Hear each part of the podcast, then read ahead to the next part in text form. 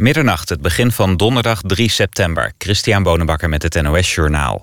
Naast PVV-leider Wilders gaat ook het Tweede Kamerlid Kouzou... de komende avond naar Zeewolde... voor de gemeenteraadsvergadering over een nieuw asielzoekerscentrum. Ze maken daar allebei gebruik van het inspreekrecht voor burgers. Het COA wil in Zeewolde 900 asielzoekers opvangen... en op termijn mogelijk 1500. De plaatselijke politiek is verdeeld. Het Kamerlid Kouzou, vroeger van de PvdA, nu van de partij DENK... wil tijdens de vergadering in Zeewolde tegenwicht bieden aan het geluid van Wilders. Italië, Duitsland en Frankrijk hebben een gezamenlijk document opgesteld... waarin ze schrijven dat de asielregels moeten worden herzien.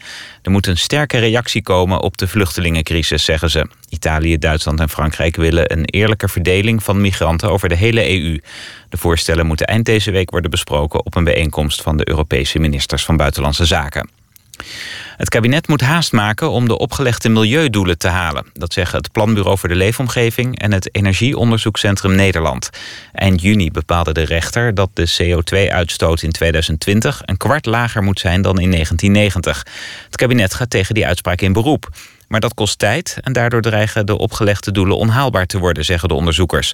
Volgens hen kan de CO2-uitstoot snel omlaag door kolencentrales te sluiten en meer biomassa te stoken en door op de weg een kilometerheffing in te voeren en de maximumsnelheid te verlagen.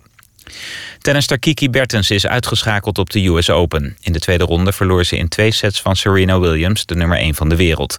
In de eerste set stond Bertens lange tijd voor, maar Williams kwam terug en sleepte er een tiebreak uit. Daarin kwam Bertens nog met 4-0 voor, maar uiteindelijk won de Amerikaanse de tiebreak met 7-5. De tweede set ging met 6-3 naar Williams. Het weer, vannacht op de meeste plaatsen droog. In het binnenland kan het afkoelen tot 6 graden. Overdag buien met lokaal kans op onweer, maar tussendoor ook wat zon. Het wordt 16 tot 18 graden. Tot zover het NOS Journaal. NPO Radio 1. VPRO. Nooit meer slapen.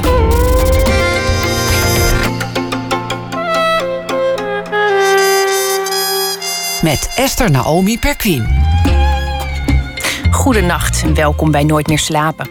Columnist en schrijver Karin Spink publiceert regelmatig over privacy. En met haar bezoeken we de expositie No Privacy in Fotodoc te Utrecht. Hoe zichtbaar willen we eigenlijk zijn? En slapen doen we allemaal, maar velen doen het verkeerd. Blijft u de komende twee uur klaar wakker om te horen hoe dat zit? Want na één uur spreken we met slaapwetenschapper en muzikant Eus van Zomeren over slaap, dromen en creativiteit. Maar dit uur is eerste gast schrijver Thomas Verbocht. Hij werd geboren in 52 te Nijmegen, studeerde Nederlands en debuteerde in 81 met de verhalenbundel De Feestavond. Inmiddels staat hij met meer dan 30 titels op zijn naam vooral bekend als een chroniqueur van het wonderlijke alledaagse. Dat ligt niet alleen aan zijn fascinatie voor kleine dingen, maar ook aan zijn vermogen om te zien dat veel wat groots eindigt begint als iets terloops. En mijn vermoeden is eigenlijk dat hij de explosie niet interessant vindt, maar de lucifer die bij de lont gehouden wordt. Ik hoop daar vannacht achter te komen, Thomas. In zijn nieuwste roman, Als de winter voorbij is, die deze week verschijnt, toont hij zich eerlijker, ja, onverstoorbaarder eigenlijk dan voorheen. Het is een uh, roman die gaat over het moment dat alles verandert. Een kus, een blik, een woord, het kan genoeg zijn. Een moment dat eigenlijk niet verteld kan worden, alleen beleefd. Thomas, welkom. Dank je. Kun jij je nog herinneren hoe wij elkaar voor de eerste keer ontmoet hebben? Dat is een, denk ik een jaar of vijftien geleden. Ja, ik weet het nog. Volgens mij, maar ik corrigeer me als het fout is. Volgens mij gaf ik een workshop. En ineens kwam er een briefje onder de deur door. Een, een crème kleurig papiertje. En stond er dan niet op, ik durf niet binnen te komen of zoiets? Of ik ben te laat, ik durf niet binnen te komen? En dat was van jou. Ja. En dat was een workshop toneelschrijven, denk ik. Dat denk ik ook. Dat is dus het merkwaardige. Ik herinner me dat ik te laat kwam, dat ik dolgraag naar jouw workshop wilde. Ik herinner me niets meer van de hele workshop. Terwijl het waarschijnlijk heel interessant was, daarom wilde ik graag naar binnen. Maar ik was te laat. En heb, ben je toen toch nog wel binnengekomen? Ik ben binnengelaten. En eh, sterker nog, ik kreeg een hele uh, geamuseerde blik van jou. En ik herinner me die blik vooral, want ik zat echt te glimmen van, uh, van, van Jolijt. Want ik was de enige in die hele ruimte die die blik van jou had Oké, oké. Dus ik was eigenlijk bij voorbaat al heel gelukkig. Ja, gelukkig. Ja. Het is achteraf gezien, dacht ik, en daarom schoot het me te binnen. Uh, het is eigenlijk een scène die jij had kunnen schrijven. Ja. Vrouw die te laat komt. Vrouw die te laat komt, ja. Geweld, briefje door, de- door onder de deur. Door de, dat- daar begint heel veel mee. Hè? Ik bedoel, en het, het, het, eh, het steunt ook mijn theorie dat in alles een verhaal zit. Ik bedoel, hierover kun je ook gelijk, met een, hier kun je gelijk een verhaal van maken. Geef me een kwartiertje en dan is het een verhaal. Ja, we zijn dit verhaal eigenlijk eh, al, al begonnen. samen, Ja, ja, ja. Samen geworden. Ja. Ja, dat, eh, ik herinner me trouwens ook nog dat na afloop was iemand boos omdat jij dat briefje had meegenomen. Eh Arie van den Berg, die toen hoofd van die opleiding was, die vond dat eh, jammer, want die wilde dat briefje zelf in zijn portemonnee stoppen. Ach. Had het zo'n leuk moment gevonden. Ach, dat is het helemaal niet. Zo zie je ook nog Ja. dat al die bezitsdrang onder schrijvers, dat Ja. leidt ook tot ellende. Ja, het, het, het, het briefje bestaat nog in ons, in ons verhaal van 15 jaar geleden. Het bestaat misschien niet meer in, in de werkelijkheid.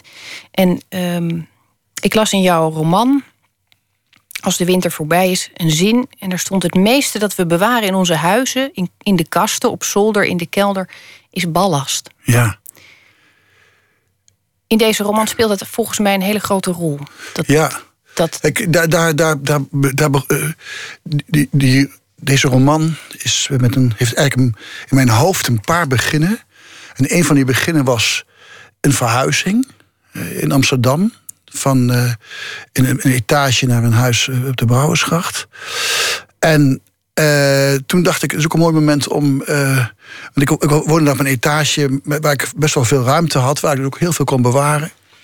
En ik dacht, laat ik maar eens alles heleboel van gaan weggooien. Want wat, wat heb je nou al die dingen? Een heleboel dingen waarvan je denkt, dat is leuk voor later.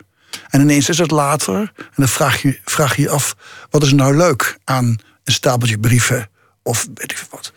En ehm, dus ik ben heel veel gaan, gaan weggooien. Maar, maar bij al het weggooien dacht ik natuurlijk heel veel na over wat ik aan het weggooien was. En langzamerhand passeerde ook eh, mijn, mijn leven weer de revue.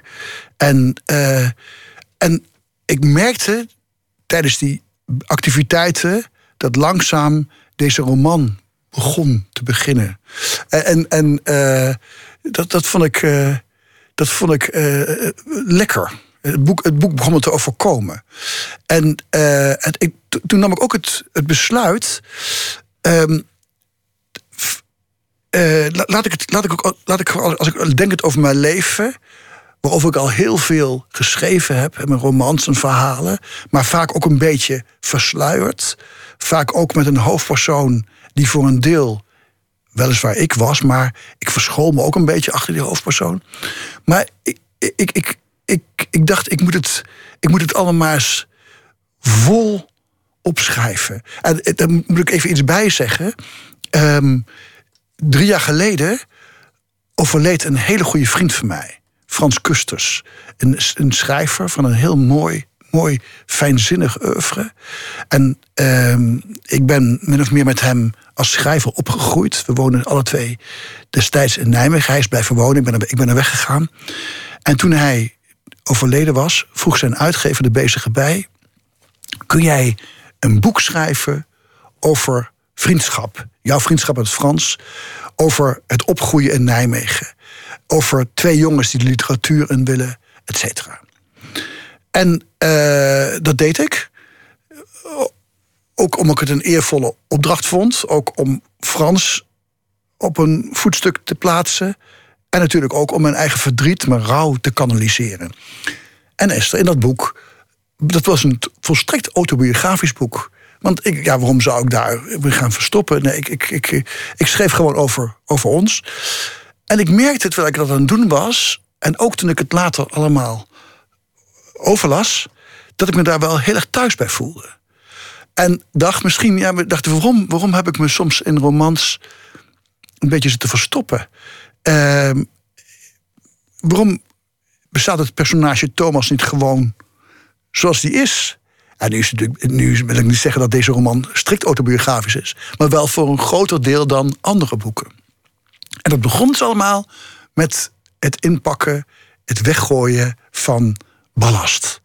Met al dat materiaal waarvan je denkt dat is leuk voor later. Maar je bent gewoon in je eentje later. Daar heb je al dat materiaal niet voor nodig. Het verschil met het, met het, eh, met het boek over Frans wat je schreef, is, is misschien ook dat het, dat het je rechtstreeks gevraagd werd. Je hebt er niet eens over nagedacht of je wel autobiografisch kon of, of zo direct Nee. durfde te zijn. Er zat namelijk iemand op te wachten. Ja, ja dat, dat, is, dat is juist. Ik bedoel, ze, ze wilde het ook. eh, Frans overleed in december, eh, november. En ze wilde het een jaar later op zijn sterfdag uitbrengen. Vond ik een goed idee. Maar dat, dat, eh, dat, dat, dat vergde wel wat. Hè? Dat, en dan, eh, ook, ik kon er ook niet te lang over nadenken. Ik moest gewoon maar beginnen. En nou ja, dat doe ik trouwens wel vaak. Ik, ik, ik, begin vaak zonder dat ik een duidelijke structuur in mijn hoofd heb. Eh, want dat- gewoon beginnen, dan begin je automatisch bij wat het meest noodzakelijke is. En als je dat geschreven hebt, dan ben je al voor een, voor een groot deel op weg.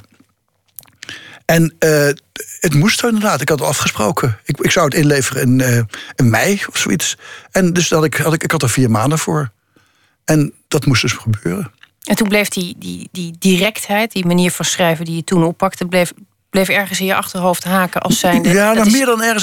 Het, was, het, het vervulde me nogal. Die directheid. eh, dat ik, oké, dat.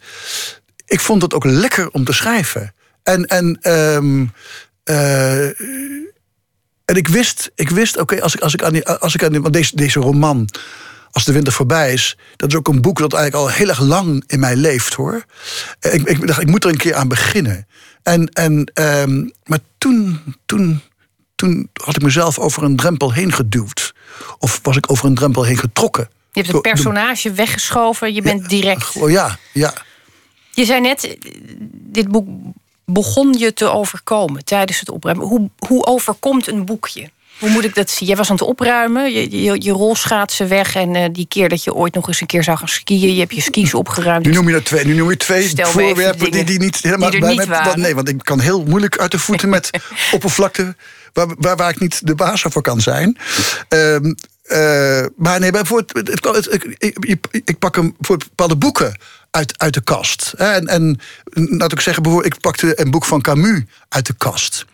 En op dat moment, en dat gebeurt mij heel vaak, dan zie ik mij staan voor de boekenkast van mijn vader, eh, heel lang geleden. En samen staan we daar. En hij pakt dat boek van Camus eruit. En zegt: Ik geef het aan jou, zegt hij. En ik, ik wil heel graag dat je dat leest. Eh, dat, is een, een belangrijk boek voor, de mythe van de Sisyphus. Een belangrijk boek voor je leven. Is voor mij ook een belangrijk boek geweest. En ik zie ons daar staan, vader en zoon.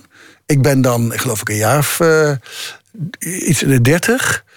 En eh, we hebben het over dat boek. En, ehm, en ik denk, oké, dit is niet alleen een herinnering. Dit is ook een, een, een, een ehm, passage.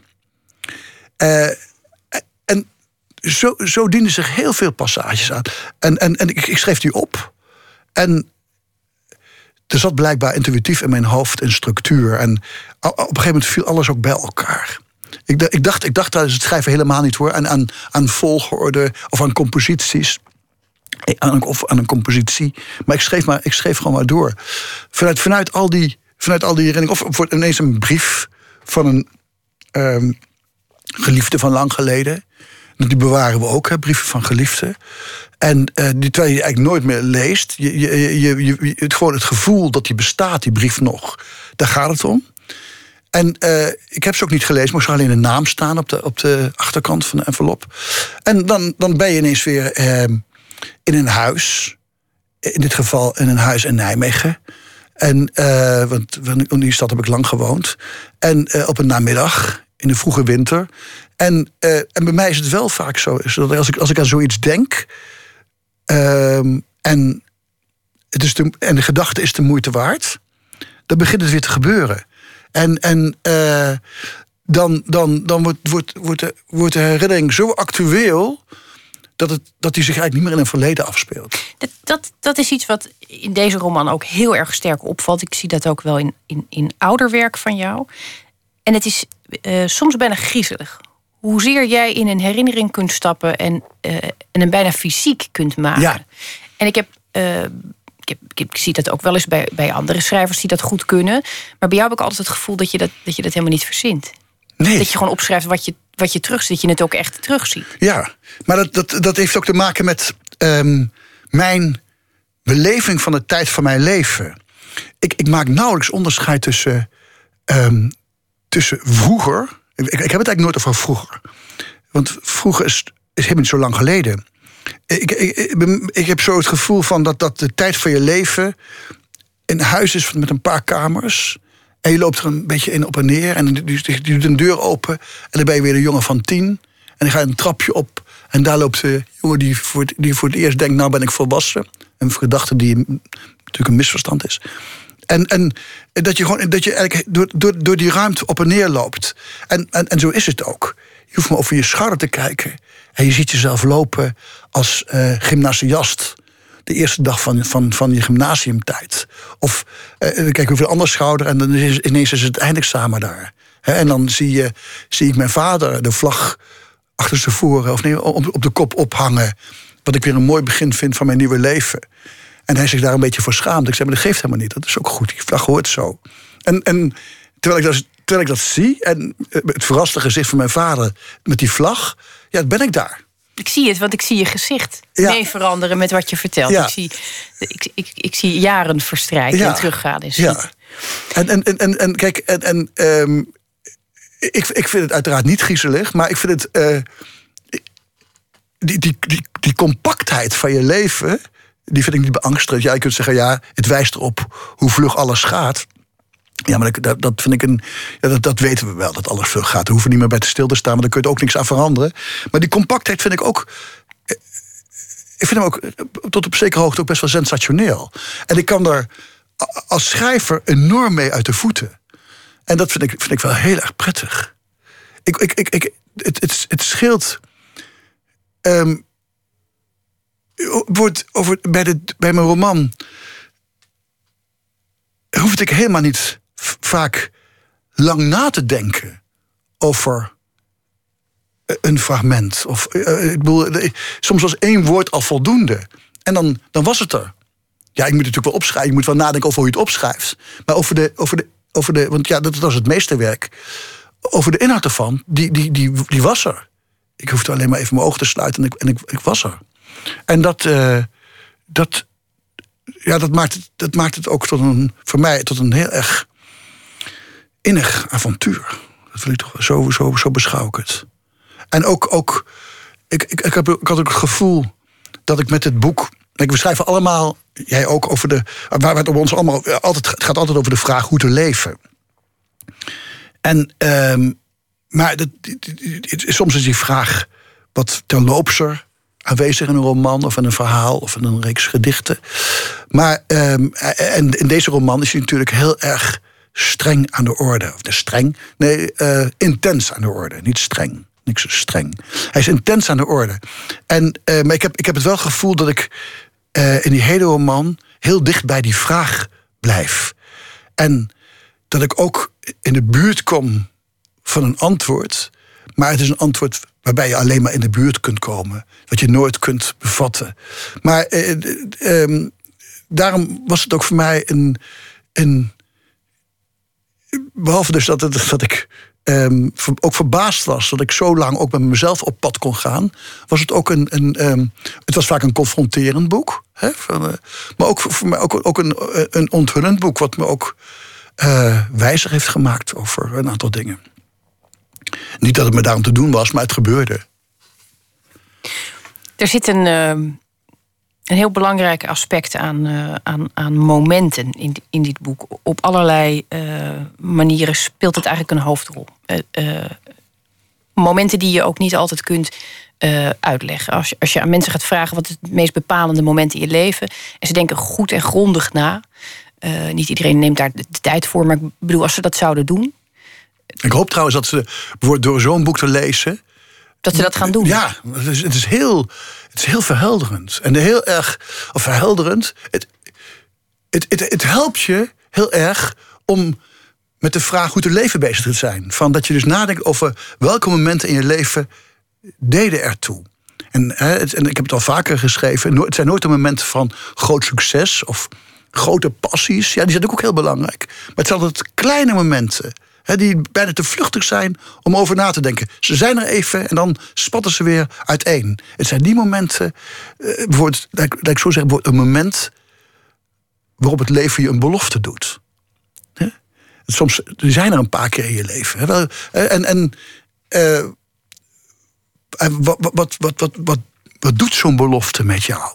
Hè, ik bedoel, in, deze roman is het even een, een, heel klein iets met een meisje op een zomerkamp. Terwijl hij, dus mijn hoofdpersoon is 20, het meisje is 13. Het zijn twee kussen op het eind van zo'n kamp. Gewoon, eh, ze, ze, ze, werden, ze, hadden wel een beetje ernstig karakter, maar het bleven twee vluchtige kussen.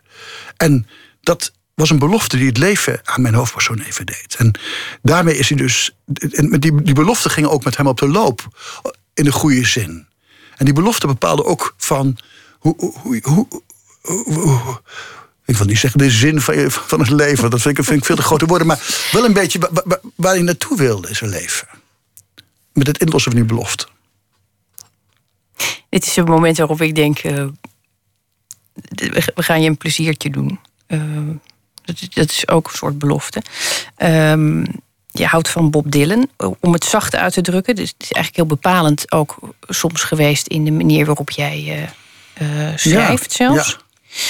Een van de nummers die, die heel expliciet in het boek voorkomt, is het nummer Senior van het eh, Dylan-album Street Legal uit 78. Eh, wat is er met dat nummer aan de hand?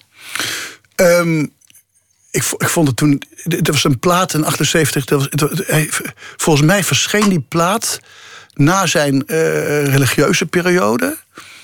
Eh, dat, dat ik niet helemaal zeker, geloof het wel. En eh, die plaat werd over het algemeen een beetje minachtend eh, bejegend. Door de, ook door de kenners. Maar ik vond het een prachtige plaat. En het nummer Senior vond ik een, een, een fantastisch nummer. De- je, kunt, je kunt het nummer, dat je kunt ook zeggen, ja, het is een beetje een, grap, een grappig nummer. Maar ik vind, ik vind het gewoon een heel ernstig melancholiek, melancholiek nummer. Ik vind het ook eigenlijk een heel religieus nummer. Ja, dat vind ik ook. Dat, dat, maar dat mag ook wel. Maar het, is niet meer zo, het was niet meer zo strikt religieus als bepaalde nummers daarvoor. En bovendien was het een nummer ook eh, dat. Is van nog een keer, dat, dat Frans Kusters en ik heel vaak ook draaiden. En daar, daar gingen we dan ook af en toe ook over theoretiseren. Van wat bedoelt hij nou daarmee? Dan, dan gingen we over bellen, gingen we een brief over schrijven. En ehm, ja, ik, ik, ik ben heel gek op dat nummer. Ik heb er zelfs ook een, een, een, een, een, een cd heeft een vriend van mij gemaakt... waar wel, wel twintig versies van dat nummer staan. En, en soms draai ik die allemaal achter elkaar. Wij draaien er eentje. Oké.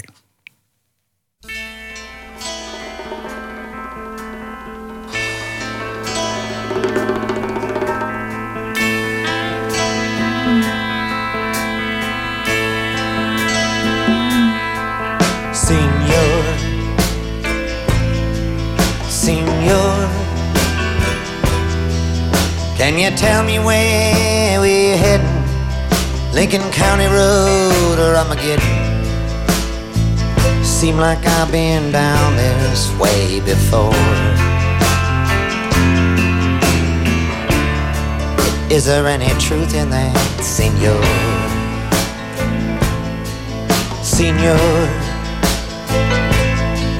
Senor, do you know where she's hiding? How long are we gonna be riding? How long must I keep my eyes glued to the door? Will there be any comfort there, Senor? There's a wicked wind still blowing on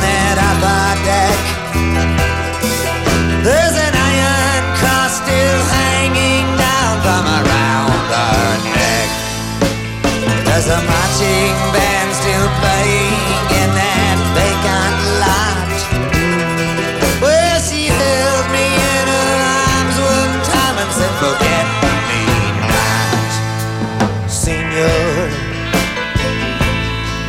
Senor, I can see that painted wagon, smell the tail the suspense anymore. Can you tell me who to contact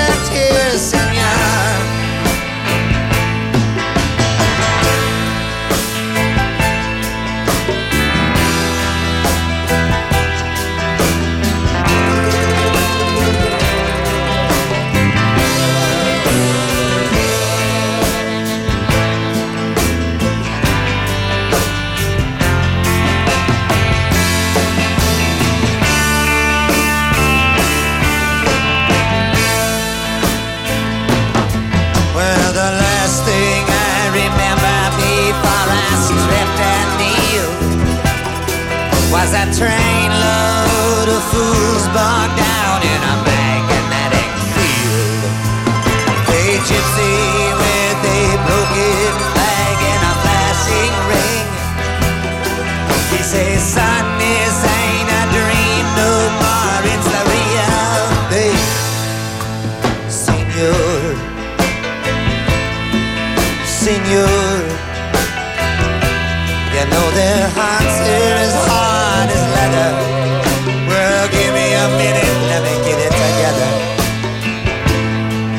Just gotta pick myself up off the floor.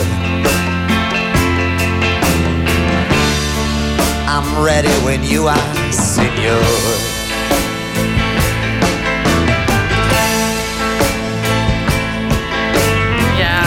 Heel langs. Bob Dylan was dat met eh, Senior, Tales of Yankee Power. En tegenover mij zit eh, nog steeds gelukkig Thomas Verbocht. Hij is nog steeds niet boos weggelopen. Daar heeft hij wel mee gedreigd natuurlijk, zoals altijd. Ehm, we praten over jouw nieuwe roman, Thomas, als, als de winter voorbij is. En we hadden het net al even over het belang van het moment. En er zit, eh, ehm, zit er, dat belang van het moment zit, zit in heel veel variaties ehm, in je roman. En, en één keer vrij expliciet. Dat is een scène waarin een, ik zeg maar even een aanloopzusje. Ik Ja. weet niet of het een goed woord is. Dat is, ja, dat is een, zeg maar, ja, een, een, een, een meisje dat, dat de ouders van mijn hoofdpersoon in huis hadden opgenomen. Was na de oorlog alleen eh, geble- gebleven. Gezonde ouders, ouders eh, waren vermoord in een van de kampen. Eh, een tijdje rondgezworven. En op een gegeven moment door de kinderbescherming of zoiets, door zo'n instantie, kwam die in het ouderlijk huis van, van mijn hoofdpersoon. tien jaar, tien jaar ouder. En, en, eh, en dat was en dat, dat was eh, zeg maar, een, toch eh, die mijn hoofdpersoon beschouwde haar als een zu- zusje, ouder zusje, tegen wie je ook vreselijk opkeek. Ook omdat ze, dus ze was, was, was bijzonder. Ze, ze maakte muziek. Eh, eh, eh, oh, oh, het was toen ook een beetje de opkomst van, eh, ook van, dat die, van folkzingers die ook hier in, langzamerhand in Holland bekend werden. Joan, Joan Baez en Johnny Cash toen. En Bob Dylan nog net niet, maar... En, en eh, die, die muziek kende zij, die speelde ze naast. Ze schreef ook eigen nummers. En ze wilde naar New York. En eh, om daar ook, ook als singer-songwriter te gaan leven en werken. En de ochtend van het afscheid, dat was op 8, 8 januari eh, 1962. En, en hij vond het vreselijk dat ze wegging. En zij ging tegenover hem aan tafel zitten. En ze, zij was ook gek op hem hoor, bij mijn hoofdpersoon. Ze waren gek op elkaar, ook al was er een groot leeftijdsverschil. En ze wilde nog met hem iets bespreken, maar, maar, maar hij kon. Hij kon. Hij, was zo verslagen door het vooruitzicht dat ze voorlopig niet meer terug zou komen. Dat hij. eh, ja, te zwijgen, dus een beetje dom zat te zwijgen. En toen op een ze, ja, dan, dan, ga ik maar. Mijn, mijn boot ging op de boot. Die vertrek la- tegen de avond of laat in de middag. Maar ik ga dan nu maar. Dat is misschien het beste voor ons allemaal. En eh, dan gaat ze weg. En zijn moeder en hij kijken haar na. En, en zijn moeder zegt, waarom zei nou niks? Waarom zei nou niks? Niet echt verwijten, maar gewoon toch. En dan eh stapt ze op de trein.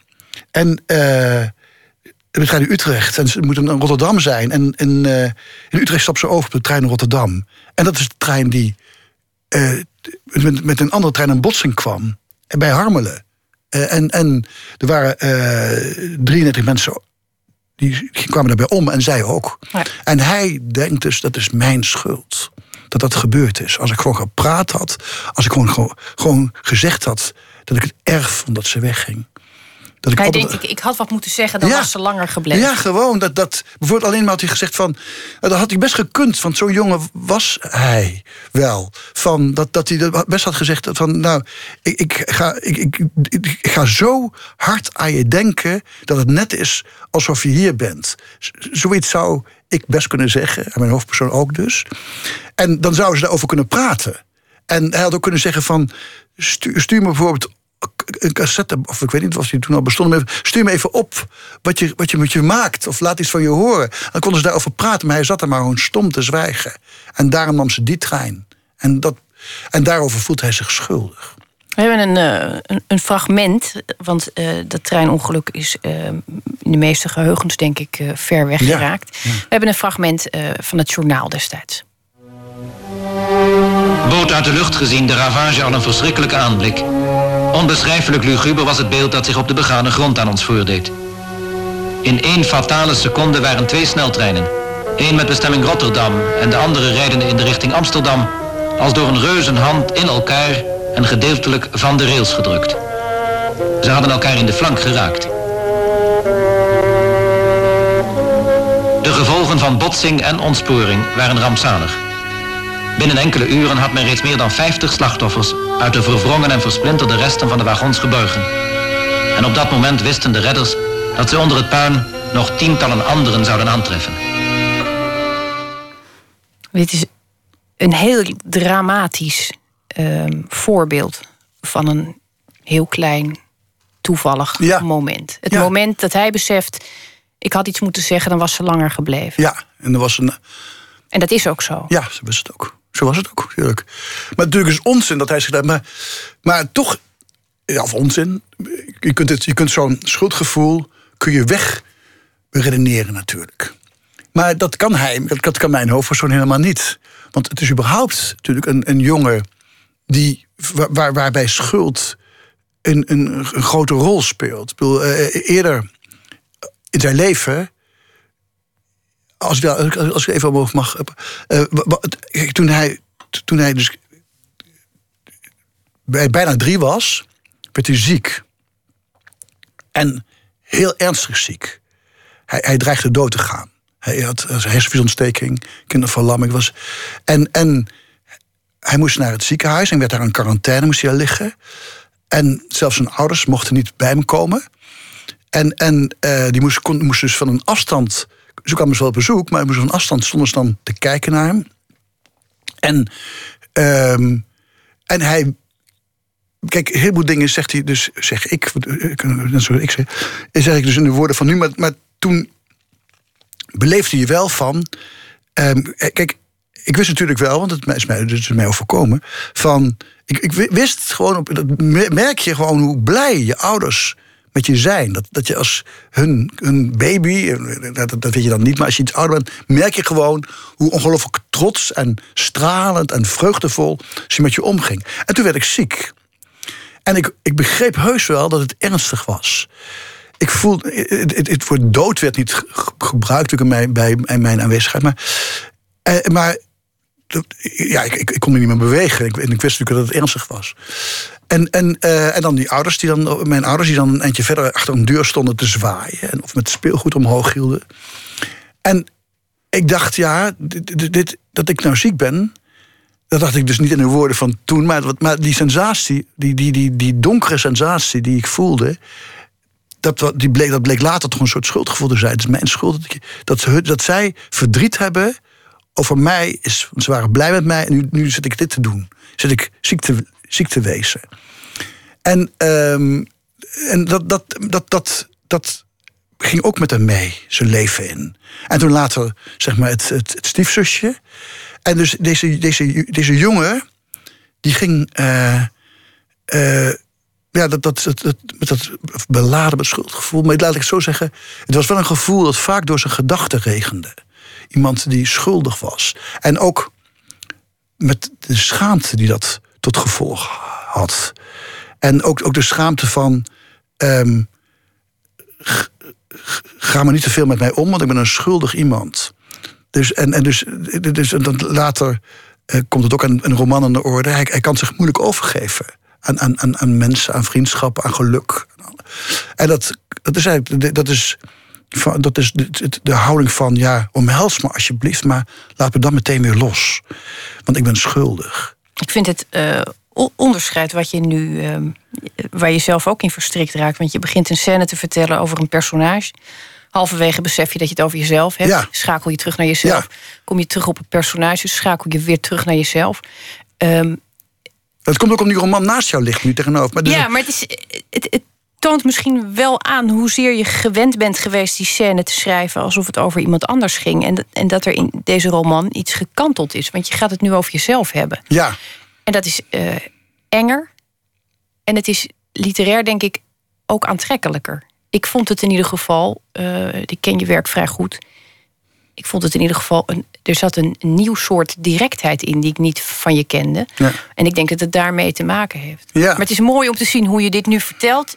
En dan eigenlijk niet meer weet of je het nu nog over je personage hebt of over jezelf. Ja, ik vond het heel raar dat, dat ik. Dat, dat- ineens dacht ik, van, ik, ik praat er over mezelf. Het lijkt wel of ik, of, of ik inderdaad in, de hij-vorm. vind ik dat heel raar als iemand over de over Hoe, zichzelf. hoe diep zit jouw schuldgevoel? Is dat iets wat, je, wat, je, wat jou bepaalt? Ja, dit bepaalt mij. Wat ik nu, wat ik, deze dingen die ik nu noem, die bepalen mij niet, ja, niet zo. eh, niet, niet, altijd, niet zo dramatisch als het nu klinkt, maar eh, ik, ik voel me altijd. Eh, bijvoorbeeld, ehm, stel dat jij bijvoorbeeld morgen bij mij komt eten. En er zijn er nog zes, zes eh, gasten. Dan, en stel dat het dan niet klikt tussen, bijvoorbeeld tussen jou en degene die naast jou zit. Dan is het mijn schuld. Dat natuurlijk ons niet, want heeft met jouw karakter te maken en het karakter van die persoon. Stel dat ik op weg ben naar dat diner en ik word doodgereden door een bus. Ja, dat is mijn schuld. Ik heb je uitgenodigd. En en nu zeg ik het iets zwaarder dan, dan het is, maar zo, dat, da- daar komt het wel op neer hoor. Maar dat ook als ik, als ik iets meemaak, bijvoorbeeld. eh, als ik, ik kijk niet zo vaak televisie, maar als ik op de, naar televisie kijk. en ik zie iets waarvoor ik me schaam. dan heb ik het niet over. ehm, nou, bijvoorbeeld bepaalde vormen van amusement. die ik zo eh, beneden alle pijl vind dat ik me ervoor schaam. Hè? Maar is het, is het plaatsvervangende schaamte? Ja, ja plaats van schaamte. En dan denk ik, ja, dan voel ik me denk, dat dit, dit, dit gebeurt in een wereld waarvan ik ook deel uitmaak. Dus ik ben er schuldig aan dat dit gebeurt.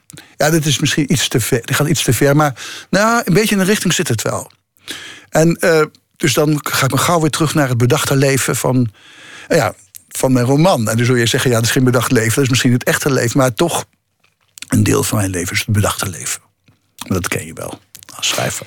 Ja, ik denk ook. Ehm, we, we- we hoorden net die drama. Het is trouwens heel dramatisch om het nieuws te horen van zo lang geleden. Omdat het, het, het, het klinkt echt alsof ze in die tijd nog, eh, nog poëzie inzetten om het nieuws eh, als een reuzenhand in elkaar gedrukt. Ja, Ehm, dat is een heel dramatisch voorbeeld van een moment dat leidt tot zo'n situatie.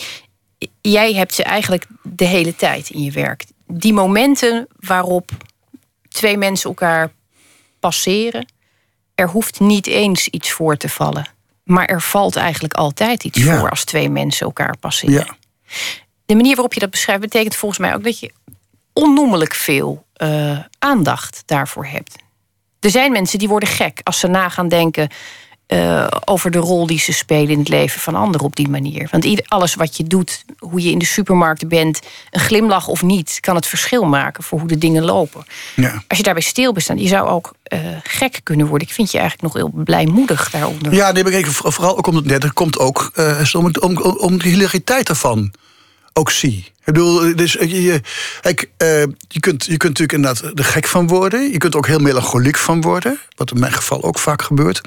Maar ik zie ook vaak, ook vaak het, het, het, het, ehm, niet, niet het belachelijk, want er is heel weinig wat ik belachelijk vind. Maar gewoon, ik moet ook wel vaak lachen, echt gewoon, om, om iets. En dus, dus, daarom is het ook allemaal wel vol te houden. Met, met een lach is alles vol te houden. Maar ehm, het is wel inderdaad, het is. eh, ik draai wel voortdurend op volle toer, om het zo maar te zeggen. Ik bedoel, ik, ik, ik, ik, ik kan heel moeilijk ehm, terloops ook niet met het, dag, met het dagelijks leven omgaan. Ik bedoel, als ik door superma- supermarkt loop, dan is het net of alle gebeurtenissen die zich daar voordoen... mensen die met elkaar praten over de aanschaf van een stuk zalm... om eens iets te noemen... alles vergroot en verhevigt zich.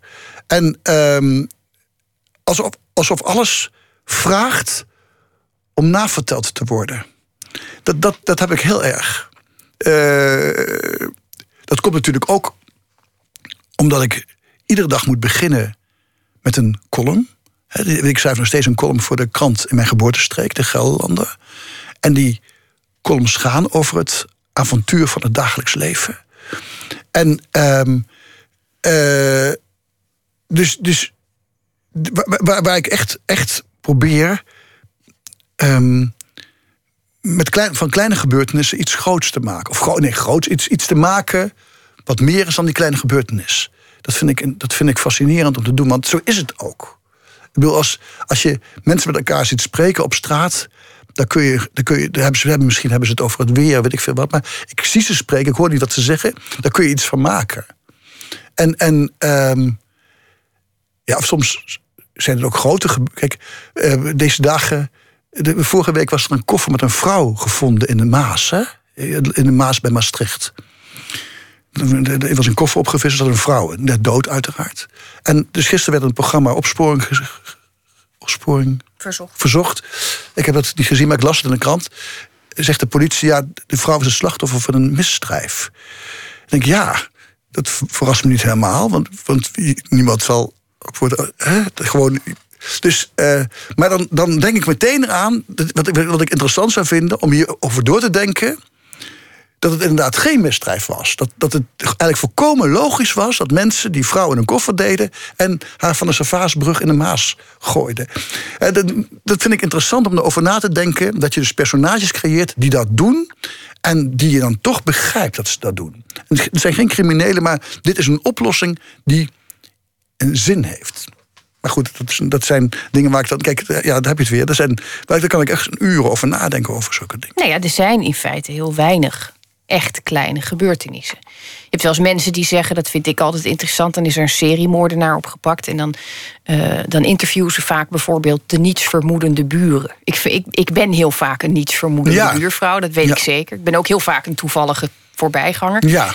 Maar die vragen ze dan, eh, wat heeft u daarvan gemerkt... dat het een seriemoord... en dan zeggen ze bijvoorbeeld... nou, hij zei altijd goedemorgen. Ja.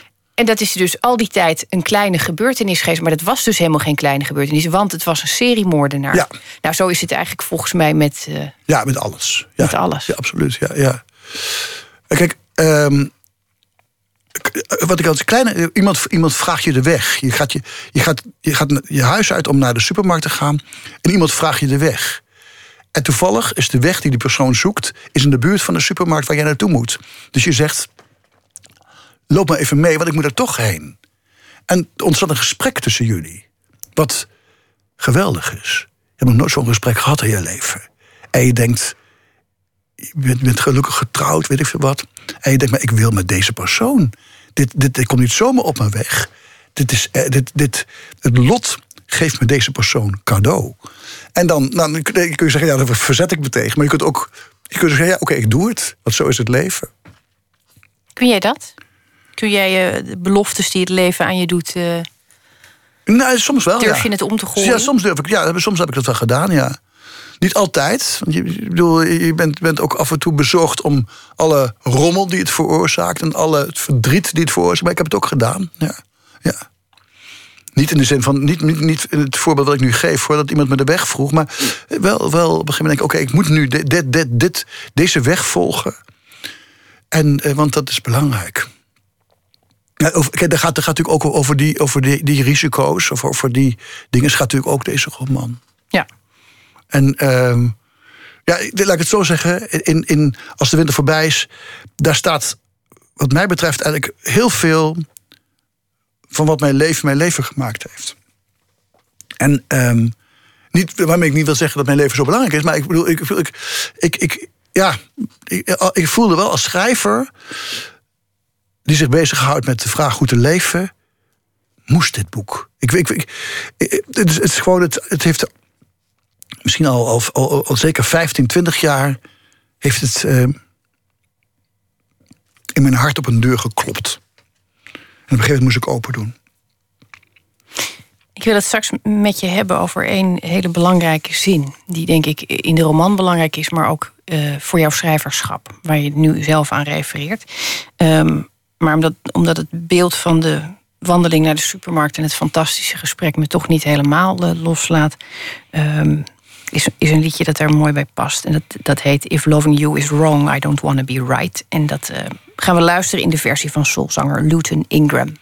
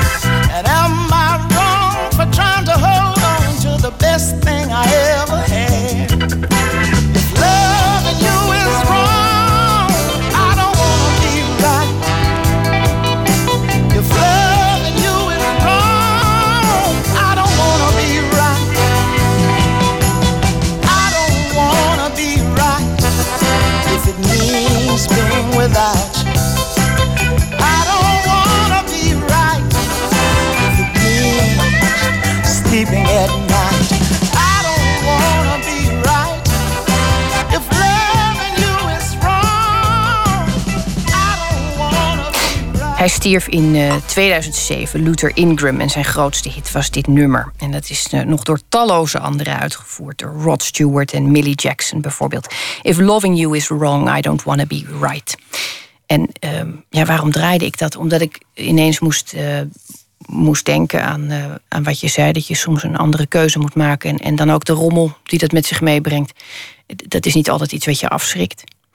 Ik zei net, er zit een hele belangrijke zin in de roman. En die ik denk dat die voor jou belangrijk is, maar ook voor je schrijverschap. En dat is een citaat van een mevrouw in de roman die op een gegeven moment zegt: aardig gevonden worden hoeft niet. Daar moet je mee ophouden. Ja, oh ja, die had ik niet verwacht. Ik dacht je een andere zin zou zeggen. Eh, ja, en natuurlijk, iemand. eh, ja. Eh, Ik dacht ineens, het gaat niet alleen over, over, over, over jou als mens, met je, met je schuldgevoel en je, en je angst om aangeraakt te worden. Dit, dit gaat ook over, eh, over je schrijverschap. Aardig gevonden willen worden kan, kan ook literair in de weg hebben gezeten. Natuurlijk. Kijk, ehm, eh, het, ja, kijk, het pu- punt is dat, dat, dat de schrijver en, en de niet-schrijver. Dat, dat, die scheiding is er bij mij niet. Omdat ik het voortdurend. Ik, ik leef zo. Dat het gewoon, door, dat het gewoon in elkaar is. Ehm, en als persoon heb ik soms de stomme neiging gehad. heel graag aardig gevonden te willen worden. Het hoeft nou niet meer, maar dat, dat een tijd lang heb ik dat gehad. En dat, dat is natuurlijk ook omdat ik mezelf zo, eh, ook door dat schuldgevoel en door die schaamte, had ik geen zelfbeeld waar ik heel erg trots op was. Toen dacht ik, oké, en niet dat ik die aardigheid speelde, maar ik, ik heb van mijn ouders meegekregen, be gentle.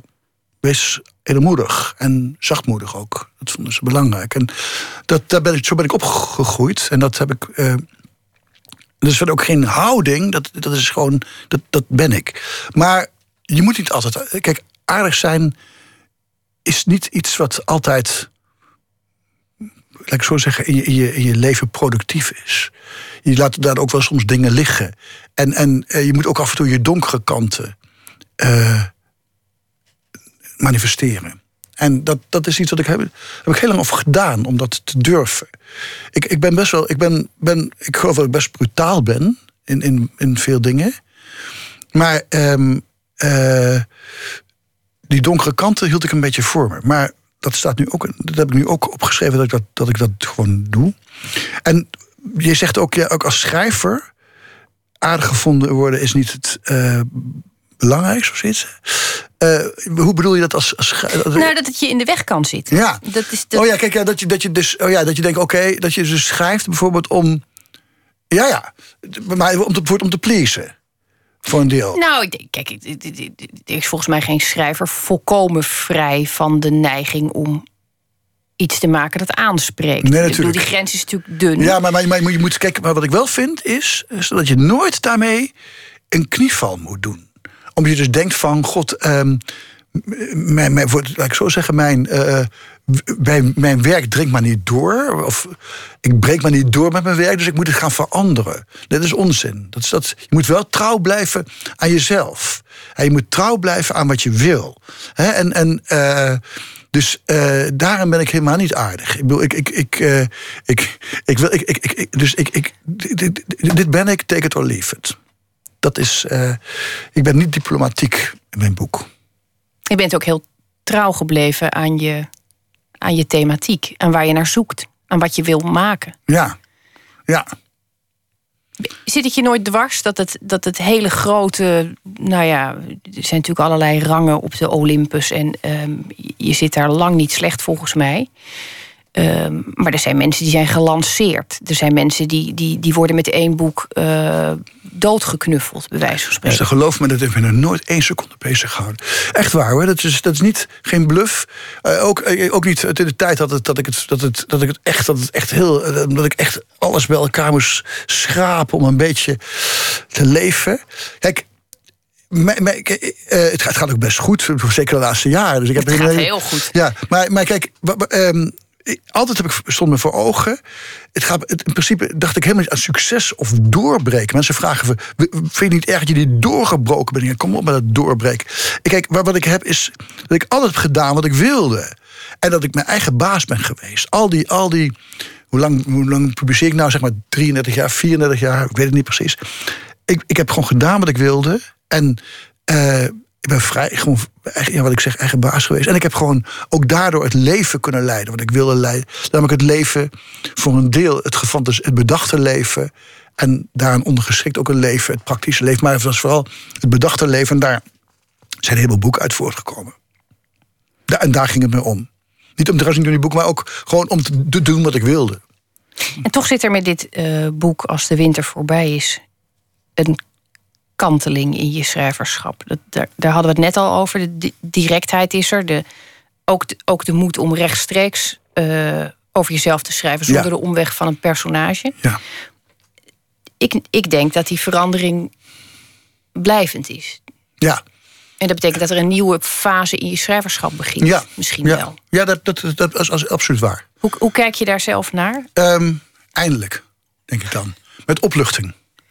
En, en ehm, eh, ik heb het gevoel dat ik met dit boek ehm, t- thuisgekomen ben. Dat ik met die andere boeken, ja, dat was, waren echt mijn boeken, maar die ik met hart en ziel geschreven heb, heb. Maar het waren boeken die nog steeds, laat ik het zo zeggen, eh, plaatsen onderweg markeerden.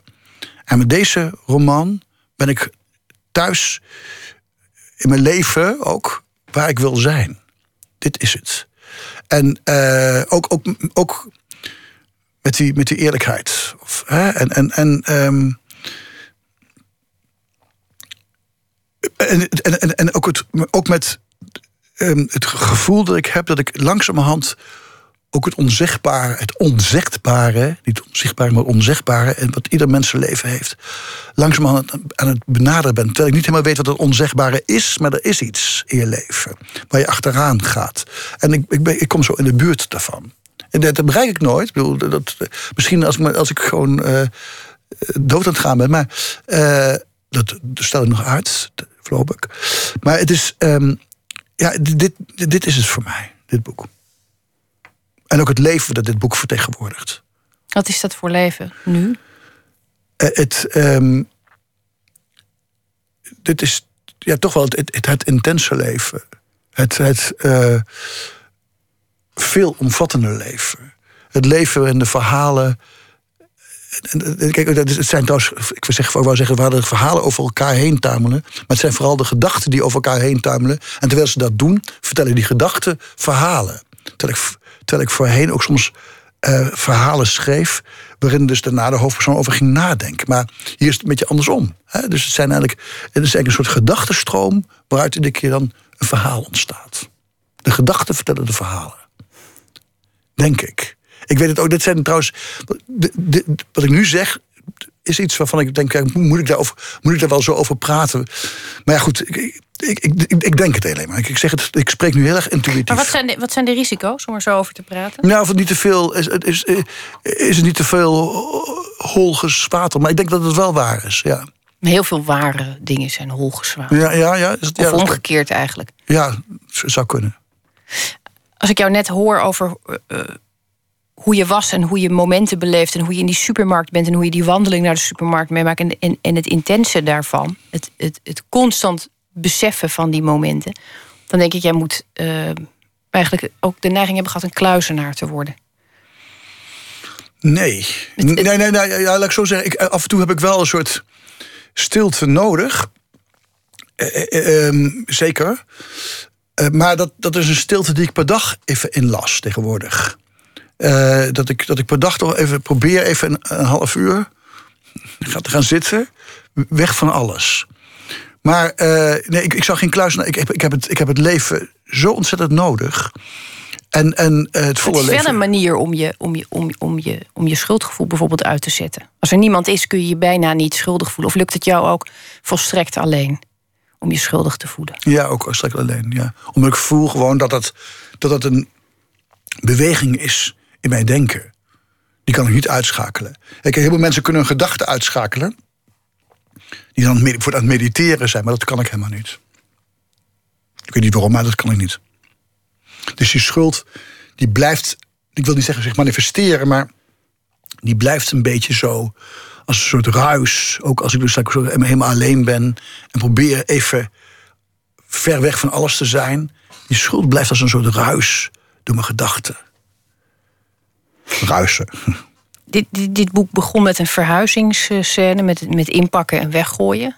Waar, waar ben je aangekomen? Waar heb je uitgepakt? Ehm, bij het besef dat, dat, men, dat ik een weg ben ingeslagen die tot meer leidt dan, dan de wegen die ik vroeger insloeg. En dat klinkt weer heel erg abstract, maar ik, ehm, ik geloof dat het boek ook een weergave is van een aantal stappen die een mens kan zetten in zijn leven. En, ehm, en laat ik zo zeggen, het zijn geen concrete stappen eigenlijk. Maar, het, zijn. eh, ehm, ja, het gaat over, gaaf ik net al zei. Het gaat over dat je iets beter begrijpt over wat, hoe te leven. Hoe te leven, wat dat is. En eh, daar, daar komt hij op uit. En, ehm, en dat het hem ook gaat om in de buurt van iets te komen. In plaats van allerlei dingen weer te geven. Laten we daarmee eindigen. In de buurt komen. Ontzettend bedankt dat je er was, Thomas Verbocht. En heel veel geluk komende week. Na het, uur, eh, na het nieuws volgt nog een uur Nooit meer slapen. En dan horen we korte verhalen, een theatermaker en The Visit, een documentaire over buitenaards leven. Dat na het nieuws van 1 uur.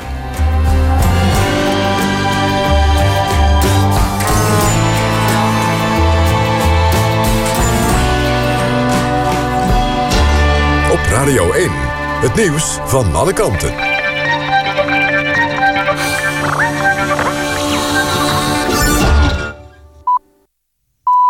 1 uur, Christian Bonenbakker met het NOS Journaal. De gemeenteraad van Rotterdam wijst het bestaande plan voor de Rijksweg A13-A16 af. Volgens de Raad houdt minister Schultz onvoldoende rekening met de Rotterdamse wensen. De nieuwe weg moet de A13 verbinden met de A16 via een extra ringweg ten noorden van Rotterdam. De aanleg kost 1 miljard euro. De gemeenteraad is op zich wel voor, maar vindt het huidige plan te belastend voor mensen in de buurt. Onder meer omdat Schultz de voorstellen voor twee tunnels heeft afgewezen.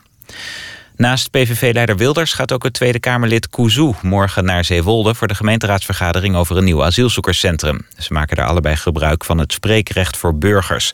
Het COA wil in Zeewolde 900 asielzoekers opvangen en op termijn mogelijk 1500. De plaatselijke politiek is verdeeld. Het Kamerlid Kouzou, vroeger van de PvdA, nu van de partij DENK, wil tijdens de vergadering in Zeewolde tegenwicht bieden aan het geluid van Wilders. Het kabinet moet haast maken om de opgelegde milieudoelen te halen. Dat zegt het Planbureau voor de Leefomgeving en het Energieonderzoekcentrum Nederland. Eind juni bepaalde de rechter dat de CO2-uitstoot in 2020 een kwart lager moet zijn dan in 1990. Het kabinet gaat tegen die uitspraak in beroep. Maar dat kost tijd en daardoor dreigen de opgelegde doelen onhaalbaar te worden, zeggen de onderzoekers. Volgens hen kan de CO2-uitstoot snel omlaag door kolencentrales te sluiten en meer biomassa te stoken en door op de weg een kilometerheffing in te voeren en de maximumsnelheid te verlagen. Tennister Kiki Bertens is uitgeschakeld op de US Open. In de tweede ronde verloor ze in twee sets van Serena Williams, de nummer 1 van de wereld. In de eerste set stond Bertens lange tijd voor, maar het werd een tiebreak en ook daarin verspeelde ze een voorsprong. De tweede set ging met 6-3 naar Williams. Het weer, vannacht op de meeste plaatsen droog. In het binnenland kan het afkoelen tot 6 graden. Overdag buien met lokaal kans op onweer, maar tussendoor ook wat zon. En het wordt 16 tot 18 graden. Dit was het NOS Journaal. NPO Radio 1.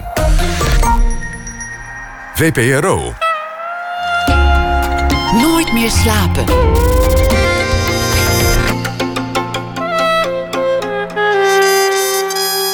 Met Esther Naomi Perquin. Goedenacht en welkom terug bij Nooit meer slapen. Hoeveel invloed hebben wij zelf nog op de verspreiding van onze visuele informatie? Met schrijver en columnist Karin Spike bezoeken we de expositie No Privacy in Fotodoc te Utrecht. En slapen doen we allemaal, maar velen doen het verkeerd, schijnbaar. Straks spreken we met slaapwetenschapper en muzikant Eus van Zomeren over slaap, dromen en creativiteit. Maar we beginnen met een schrijver die zijn licht op het nieuws van de dag laat schijnen. En dat doen we vannacht met Don Duins. Hij vervangt Katelijn Schilder, die door griep geveld is. Het is me wat. En dat in de herfst. Don Duins studeerde theaterwetenschappen en was verantwoordelijk voor toneelstukken als Snorro en Groeten uit Den Ilp. Daarnaast schreef hij romans en tal van films en televisieseries. En dit najaar verschijnt zijn nieuwe verhalenbundel met de verrukkelijke titel Het lelijkste meisje van de klas. Don, goedenacht. Goedenacht, hallo. Gisteren viel je met je neus in de botox. Ja, dat klopt. Ik hoop dat het je- Er is over een woordspeling uit. Heel goed. Pardon daarvoor. Ik, eh, ik hoop dat, dat je vandaag eh, eh, ja, plezieriger dingen aan je hoofd had. Ja. Of ben ik nu te optimistisch ingesteld? Nee, ik heb wel weer een nis in het menselijk bestaan kunnen vinden. Ach, wat heerlijk. Dus, maar het gaat niet over botox. Nou, ik, ik ga met gretigheid naar je luisteren. Het heet eh, Jaloezie. Vanavond was er een nieuw tv-programma op RTL 4... waar ik me al geruime tijd op verheugd had. Extreem jaloers. In deze reeks zien we stellen waarbij een van de partners... zoals de titel al aangeeft, extreem jaloers is op de ander. Vanavond was het de beurt aan Richard, zwaarlijvig, snorretje... niet in staat tot emotionele uitingen... en zijn welwillende, maar veel geplaagde vrouw Natasha... 21 jaar waren deze twee inmiddels samen, met vier kinderen ten gevolge. Richard, ook wel Ries, was in deze tijd alleen maar jaloerser geworden. Als hij zelf niet werkte, was zijn enige hobby zijn vrouw bellen. Waar ze uithing en wanneer ze thuis kwam. Zijn record was 68 keer op één dag naar Natasha bellen. Ook controleerde hij bijvoorbeeld haar was. Al zou ik niet weten wat het op zou kunnen leveren. Wellicht gekke geurtjes of vreemde zaadvlekken. Maar goed, presentatrice van dienst Vrouwtje de Bot deed haar uiterste best het geblokkeerde stel weer op gang te brengen. Met vragen als... Waarom denk je dat hij denkt dat jij vreemd gaat? Met als antwoord van Natasja het ontnuchterende, maar ook wel weer poëtische... Hij is wie hij is en hij is, denk ik, best oké. Zoals in al dit soort reality-programma's was het ook hier tijd voor de onvermijdelijke psycholoog. In dit geval een vrouw die gespecialiseerd was in compulsieve dwangneigingen. Want daar valt dit soort jaloezie onder. Deze psychologe, Chiara Bijl, noemde jaloezie een hele menselijke emotie. Maar het moest natuurlijk niet te zijn. Flux werd een behandelplan opgesteld. 1. De controle over de ander opgeven. 2. Positiever communiceren. En 3. Nog iets dat ik vergeten ben. Het bleek een helse tour. En pas nadat Richard therapeutisch op een autovrak had ingeramd met een sloophamer en de twee tijdelijk uit elkaar waren, was Ries eraan toe om een vergevingsbrief aan zijn Natasja te schrijven. Ik hou van je. Wil je het nog eens proberen? Natasja zag gelukkig nog wel kansen voor de relatie. En deze aflevering eindigde in een hoopvolle omhelzing en een grote glimlach van vrouwtje de Bot. Het is makkelijk om dit soort mensen uit te lachen. Kijk ze nou eens onbeholpen met hun emoties omgaan. Maar de barre waarheid is dat ik zelf ook fases van behoorlijk extreme jaloezie heb gekend. Niet alleen op mijn vrouw, maar ook op vakgenoten. Jaloezie in de zin van... fuck, waarom wint die en die een prijs en ik niet? Of, nog minder vruchtbaar, waarom krijgt hij of zij een opdracht en ik niet? Een lelijke emotie. En ook een taboe, jaloezie. Als twintiger was ik helemaal een soort haantje. Toen mijn vriendin, nu mijn vrouw, naar mijn zin te lang met een goed uitziende man sprak, liep ik dwars tussen de twee door, waarbij ik siste, we gaan, nu. Natuurlijk ging ze niet mee naar mijn gênante verzoek. Zelfs nu, jaren later, lees ik dit nog met het schaamrood op mijn kaken voor. In feite verschrikt dus niet zoveel van de dichtgeklapte Richard uit extreem jaloers. Behalve dat ik waarschijnlijk meer woorden tot mijn beschikking heb. Het is overigens wel minder geworden met de jaloezie en de afgunst. Al slaat deze ongewenste emotie bij mij soms nog genadeloos toe. Als ik bijvoorbeeld denk dat mijn vrouw op een vreemde hotelkamer ligt te neuken met een of andere knappe vent, ongetwijfeld met waspotje en charmante glimlach. Van deze gedachte alleen zie ik al vlekken voor mijn ogen. Hoe kinderachtig en destructief ik mijn bezitsdrang ook vind. Ach, er zijn godzijdank altijd nog de troostrijke woorden van Remco Kampert. Zonder jaloezie geen poëzie. Don, dank je wel voor deze... Ja, wat is het eigenlijk? Deze Ja. poging om mij weer aan de televisie kijken te krijgen. Want dat gaat wel werken zo. En, en je, eh, je dappere bekentenis in dit eh, opzicht.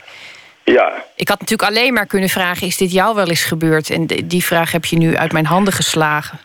Ja, ik vind dat je niet alleen maar over mensen op televisie kan praten zonder je jezelf ook eh, te tonen en je, en je ook. eh, ja, ik heb vrouwtje de botten niet bij nodig om zo schaamteloos te zijn. Ik doe het zelf al. Maar eh, ja, het is mij ook overkomen. Ja. Nou, ik moet zeggen, dat schaamrood staat je volgens mij prachtig. Laat je vrouw het maar niet horen. Die slaapt al. Gelukkig maar. Ja. Don, dank je wel voor jouw eh, fantastische eh, invalbeurt vanavond. En eh, ik wens je een hele goede nachtrust. Ja, en beterschap voor mijn, degene die ik vervangen heb. Ja, dat zullen we doorgeven. Oké. Muziek. Komend weekend van 4 tot en met 6 september vindt op Vlieland het Into the Great Wide Open Festival plaats. Ik vind het altijd een naam waarvan ik denk ik moet daar toch eens heen. Ik ben er nog nooit geweest.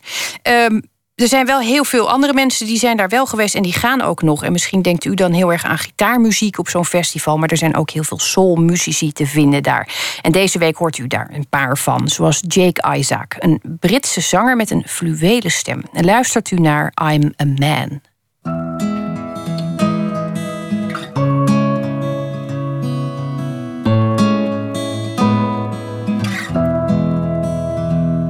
Couldn't find no one to replace you. But I really don't mind. I never found myself still to chase you. Don't mean to waste your time. With another love, I'd be empty. Cause you knew me too well. Now I'm breaking all the rules, no pretending. No, I can't help myself. We've been here once before, but I swear I'll love you more. These words I pray will change your heart.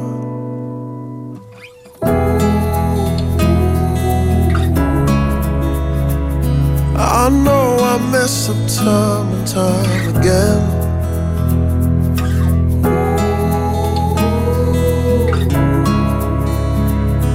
But darling, I'm not perfect, I'm a man.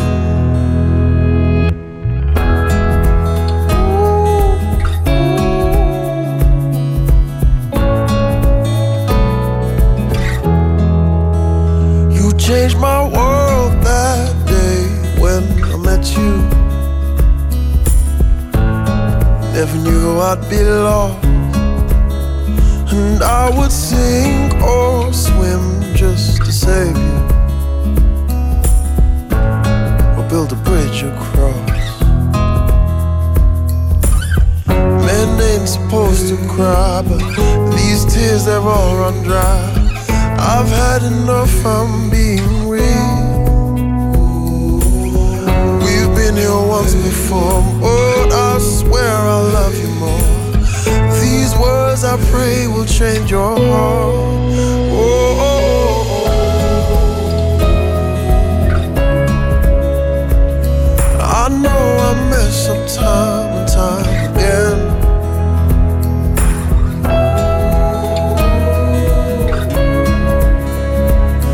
But darling, I'm not perfect. I'm a man.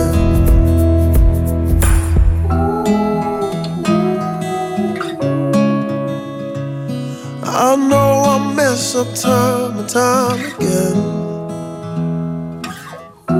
Oh. But darling, I'm not perfect. I'm a man. Darling, I'm not perfect, I'm a man. Gezongen door de Britse zanger Jake Isaac, die aanstaand weekend te zien is op het Into the Great Wide Open Festival op Vlieland. Nooit meer slapen. Of het nu gaat om bewakingscamera's, het delen van informatie via internet of de toenemende bevoegdheden van de overheid om te beschikken over onze data, het besef groeit dat we de grip op onze privacy kunnen kwijtraken. In de tentoonstelling No Privacy geven verschillende fotografen en kunstenaars hun visie op dat onderwerp. Columnist en schrijver Karin Spank publiceert regelmatig over privacy. En verslaggever Nicole Terborg bezoekt samen met haar de expositie in Fotodoc te Utrecht. Hier is het donker en dan zo gaandeweg het licht verandert. Dus ik, ik denk dat het door de loop van de dag is. Maar je ziet zo de vitrage, de, de luxe flex die dichtgaan. En je ziet wel steeds mensen in de kamer. En hier iemand in de ondergoed. 15 foto's aan de wand, waarbij we steeds door het raam kijken op een ander tijdstip van de dag. En de dame is uh, naakt. Privacy, geen privacy is, is een, een lastig concept om, ik zou maar zeggen, vast te leggen in foto's of in installaties. Dus ik was heel benieuwd wat ze zouden gaan doen. We zien privacy steeds iets als dat we zelf weggeven. Wij vertellen iets op Facebook, wij zeggen dingen op Twitter, wij posten onze eigen foto's op WhatsApp of wat ook. Terwijl ik denk dat is niet de discussie over privacy, dat gaat over de vraag hoeveel willen we delen. Maar dat gaat nog steeds op basis van vrijwilligheid. Ik bedoel, ik besluit of ik een foto wel of niet op Facebook wil doen. Dat besluit jij niet voor me. Maar de wezenlijke privacy-discussie is dat overal, ik zou maar zeggen, gegevens aan ons worden onttrokken. Uh, als je met de auto ergens langs rijdt, dan wordt je nummerbord herkend. Uh, via de gsm-paal wordt vastgelegd waar je telefoon was en dus waar jij was, zonder dat je daar expliciet toestemming voor geeft. Of je op Facebook zit of niet en wat je daar zegt, daar kun je zelf nog over beslissen. Maar wat de overheid doet met zijn gegevens, welke gegevens je verplicht bent af te staan, met de gegevens die allerlei bedrijven ook in de openbare ruimte van ons afnemen, dat, dat onttrekt zich aan ieder zicht. En ik was heel benieuwd of dat op deze tentoonstelling terugkomt. De gegevens waar we geen zeggenschap over hebben, maar die wel worden afgenomen en die worden gebruikt. Karin Spink voert al jaren een onvermoeibare strijd om mensen bewust te maken. Ruim 20 jaar schrijft ze over technologie en privacy. Ook is ze een van de oprichters van Bits of Freedom, een digitale burgerrechtenbeweging. En het begon ooit allemaal met internet. In 93, 94 kwam ik op internet en in 95 realiseerde ik me ineens... als dat internet, als dat nou een beetje aanslaat, hè, als dat nou groot wordt... dan gaan we allemaal zo communiceren. Dan uh, niks brieven meer en niks aanzichtkaartjes en niks rekeningen meer in gesloten enveloppen. Maar wat betekent dat bijvoorbeeld voor het briefgeheim? En er was juist op dat moment een discussie over de, de herziening van de grondwet. En om de grondwet minder afhankelijk te definiëren van de technologieën die we kenden. Bijvoorbeeld van het briefgeheim. En op dat moment ben ik me gaan interesseren voor privacy. Want um, post was beschermd. Maar e-mail helemaal niet. En wat nu als we post zouden gaan verwisselen voor e-mail? Wat we dus inmiddels gedaan hebben. We hebben geen briefgeheim meer. En dat was het moment dat ik dacht, er gaan dingen veranderen. Dus toen ben ik gaan, ja, gaan inlezen over privacy. En zo ben ik ook met een paar andere mensen toegekomen om Bits of Freedom op te richten. Zo worden al die gegevens die stiekem van ons worden afgenomen, bewaakt. terwijl wij ze niet kunnen bewaken. Ja, maar dat gevoel moet, moet hier uitkomen inderdaad. Het zijn allemaal zwaar beveiligde plekken in bunkers. Uh, je ziet beveiliging erbij staan. En dan, dan gaat het inderdaad om onze gegevens. Karen is in gesprek met gastcurator Jenny Smet... en artistiek directeur van Fotodoc Femke Lutgerink. Ze hebben het over een foto van een bunker waar data opgeslagen ligt... Een afbeelding van de Zwitserse fotograaf Jan Mingard. De expositie laat zijn werk zien en dat van 15 andere fotografen en kunstenaars. Privacy gaat ook over welke informatie de overheid en bedrijven ik zou maar zeggen, aan je onttrekken. Zonder dat je daar weet van hebt en zonder dat je uh, daar zeggenschap over hebt en zonder dat je daar ook. Um, eh, van kunt vrijwaren. En ik ben heel erg benieuwd of dat soort inbreuken op privacy en dat soort datamateriaal, of dat ook hier terugkomt op de tentoonstelling. Het komt zeker ter sprake. In de tentoonstelling wat indirecter. Dus we hebben bijvoorbeeld bij Jan Mingard gaat het over de opslag van data. Hmm. En omdat dat gebeurt in hele grote kluizen en diep onder de grond, vraag je natuurlijk af: wat is dit? We hebben Holly Herndon die eigenlijk zegt van ik, ik vertrouw van alles toe aan mijn uh, laptop. Hè, ik ben daarmee bezig, maar na de onthullingen van de NSA, dus de Snowden-onthullingen, weet ik eigenlijk niet meer zo goed of dat nog wel veilig is. En daar gaat haar werk heel erg over. Dus in haar werk zegt ze, adresseert ze de NSA-agent aan de andere kant van de computer. Ja, wat, wat doe jij eigenlijk allemaal? En kan ik hier nog wel veilig? Dus we adresseren het, maar ook wel vaak op een wat indirectere manier. Hebben we nog privacy? Ah, heel erg. Een diepe zucht. Ja, ja, nou dat. Heel erg weinig. Laten we even naar de andere ruimte lopen. Wordt hij nog flink getimmerd, hè? Ja, behoorlijk. Moet dit weekend af zijn, maar ja. En waar heb je op gelet uh, bij het selecteren van uh, kunstenaars en fotografen? Nou, dat was best nog een, een ingewikkeld proces. Daar zijn we eigenlijk heel lang mee bezig geweest. Omdat we... Uh, er zijn zoveel werken die gaan over privacy, maar hoe we die beperking erin moesten krijgen. En tegelijkertijd waren er ook een, een, aantal onderwerpen die we er absoluut in wilden hebben. Ja, van de ene kant onderwerpen willen we behandelen als surveillance en controle, maar van de andere kant wilden we ook dat gevoel erin hebben van het kijken en bekeken worden. Privacy is een breed onderwerp, van afluisterpraktijken van veiligheidsdiensten en surveillancecamera's op openbare plekken tot bedrijven die persoonlijke gegevens opslaan, uitwisselen of verkopen. De publicist maakt zich nu vooral zorgen over biometrische gegevens. Een van de dingen waar ik momenteel heel erg bezorgd over ben... we hebben een tamelijk hoge drempel over wanneer de politie een beroep mag doen op, op allerlei gegevens. De drempel bijvoorbeeld om biometrische gegevens af te nemen, die is heel erg hoog. Mm. Um, uh, pas wanneer je verdacht wordt en pas wanneer je wordt verdacht van een tamelijk serieus misdrijf. Ik heb nu bijvoorbeeld over vingerafdrukken. Vingerafdrukken, ja. uh, uh, slijm, uh, iriscopie, weet ik veel wat. Tegelijkertijd, in steeds meer instanties wordt het heel gewoon om met vingerafdrukken te gaan werken. Een iris kopen en wat ook. En al dat soort gegevens die zijn nu opgeslagen bij gewone bedrijven. En de politie mag alle informatie die een gewoon bedrijf over je hebt, zomaar opvragen. Ja.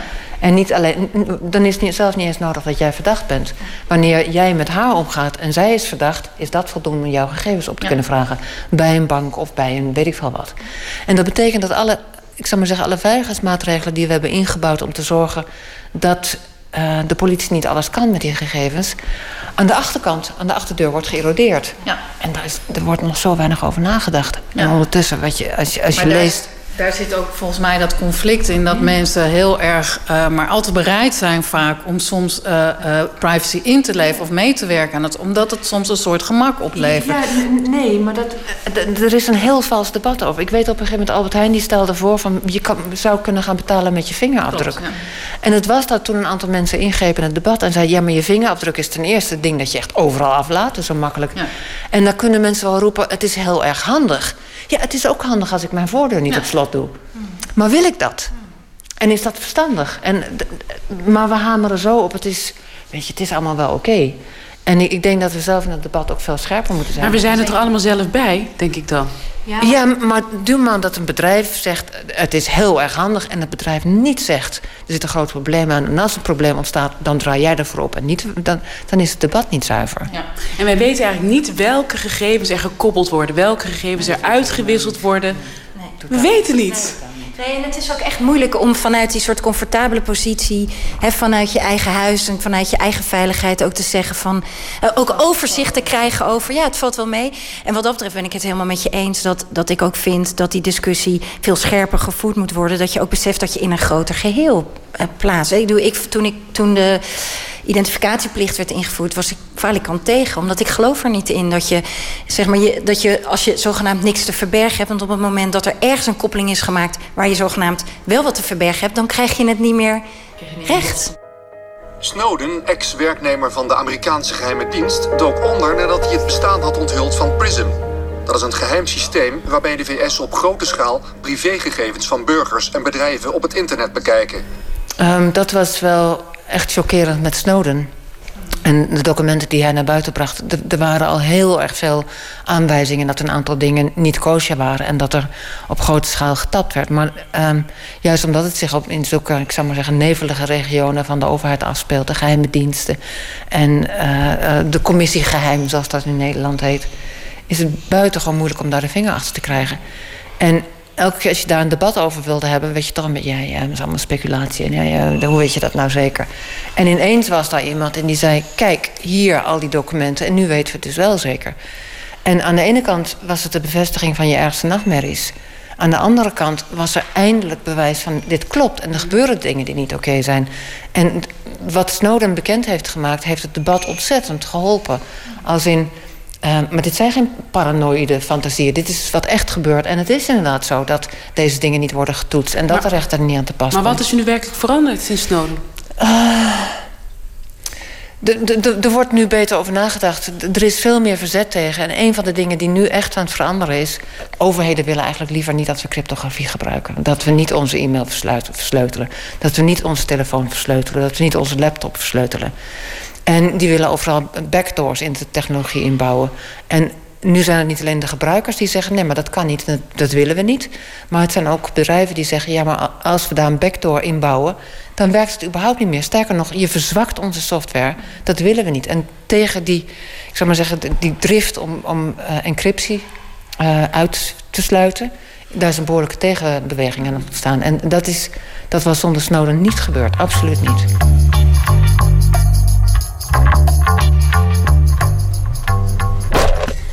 Nou, we zijn de auto weer ingestapt. We hebben de tentoonstelling gezien. Karen, wat, uh, wat vond je ervan? Uh, no privacy. Je wordt er niet echt heel erg vrolijk van. Maar ze hebben het mooi aangepakt. En uh, helder, overzichtelijk. En eh, ook mooi naar te kijken. Dat is ook nog belangrijk. Ik bedoel dat je niet denkt van ik sluit mijn ogen en ik, ik ren hard weg.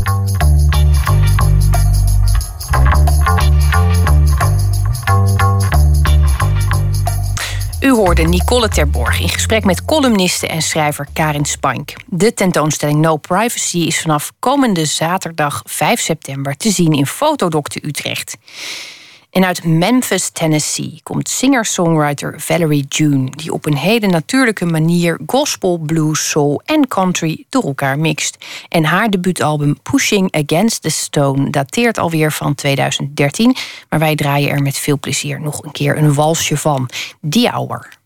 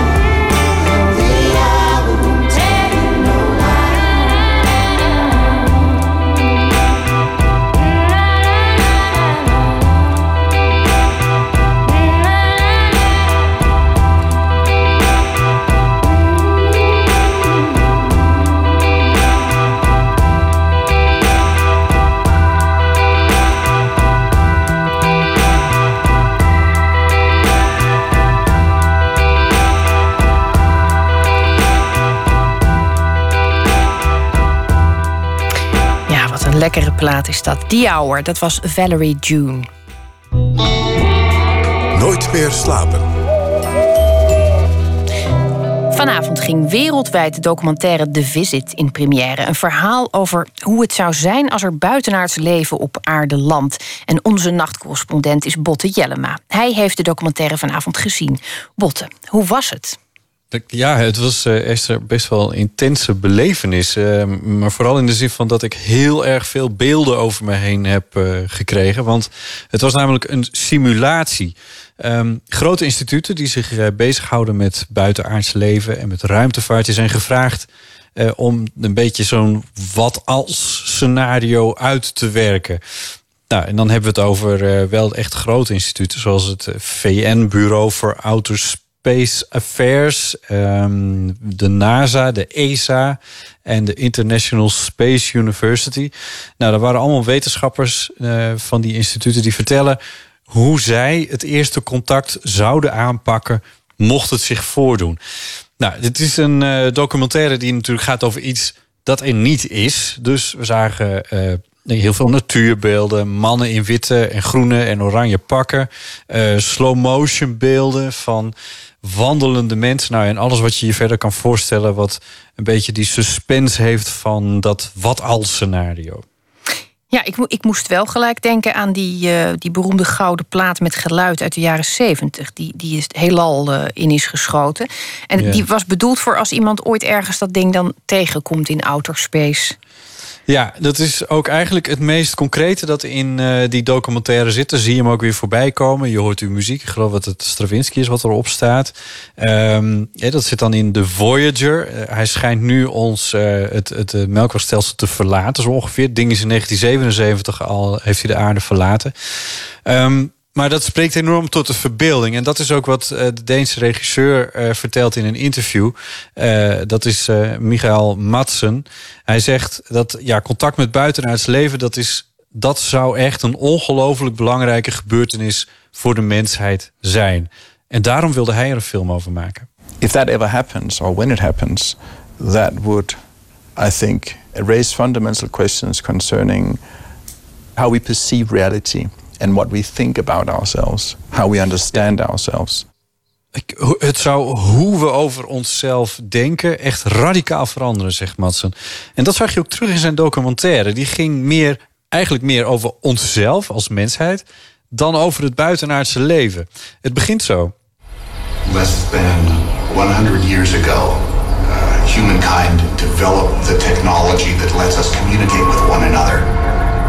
Nou, en dat is inderdaad een spannende gedachte om mee te beginnen. Van die technologie om onderling te communiceren, die bestaat eigenlijk nog maar heel kort. Dus ook de pogingen om buitenaards leven te ontdekken zijn eigenlijk nog maar heel recent. Dus dat, het is ook niet zo raar dat we nog nooit wat hebben gehad, want het, het, we zijn er nog niet zo lang mee bezig.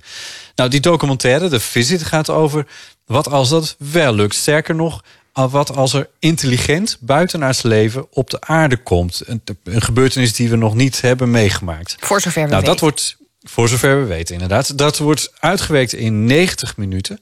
De documentaire die werd live vanuit Denemarken uitgezonden vanavond... met een Q&A, dus een question and answer na afloop... Eh, vanuit een geheime militaire bunker. En zo werd er dus die wereldwijde première vorm gegeven. In Nederland was het te zien in het Amsterdamse Ketelhuis. Daar was ik bij. En daar was ook wetenschapsjournalist Govert Schilling. Hij is uh, uh, vooral van de sterrenkunde. Ik vroeg hem na afloop wat hij van de film vond. Ik vond het wel een uh, indrukwekkende productie, laat ik het zo zeggen. Ik vond er uh, hele mooie beelden in zitten. Wat ik heel uh, gaaf vond is dat er... Eigenlijk ging het helemaal niet over aliens. Het ging eigenlijk alleen maar over ons als, als mensheid. En dat, ik denk dat dat wel kenmerkend is voor die hele vraag... naar het bestaan van buitenhuis leven. Maar heeft u ook iets nieuws gezien hier?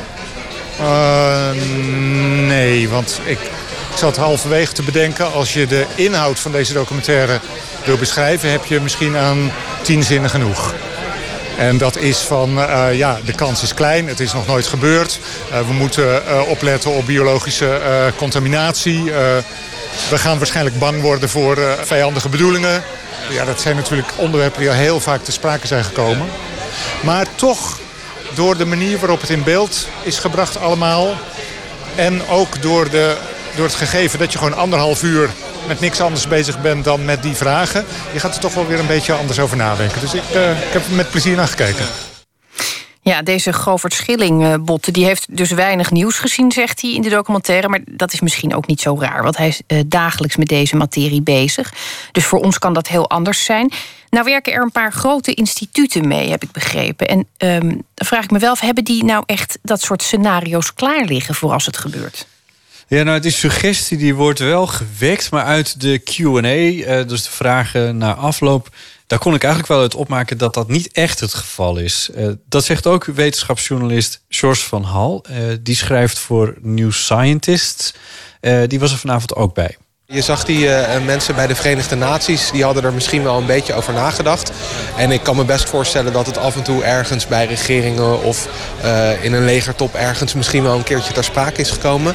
Maar het is tegelijkertijd ook een, een ding, het is heel makkelijk om je voor te stellen dat we het gaan doen. Uh, contact leggen met buitenartsleven of dat het voor ons gedaan wordt misschien zelfs wel.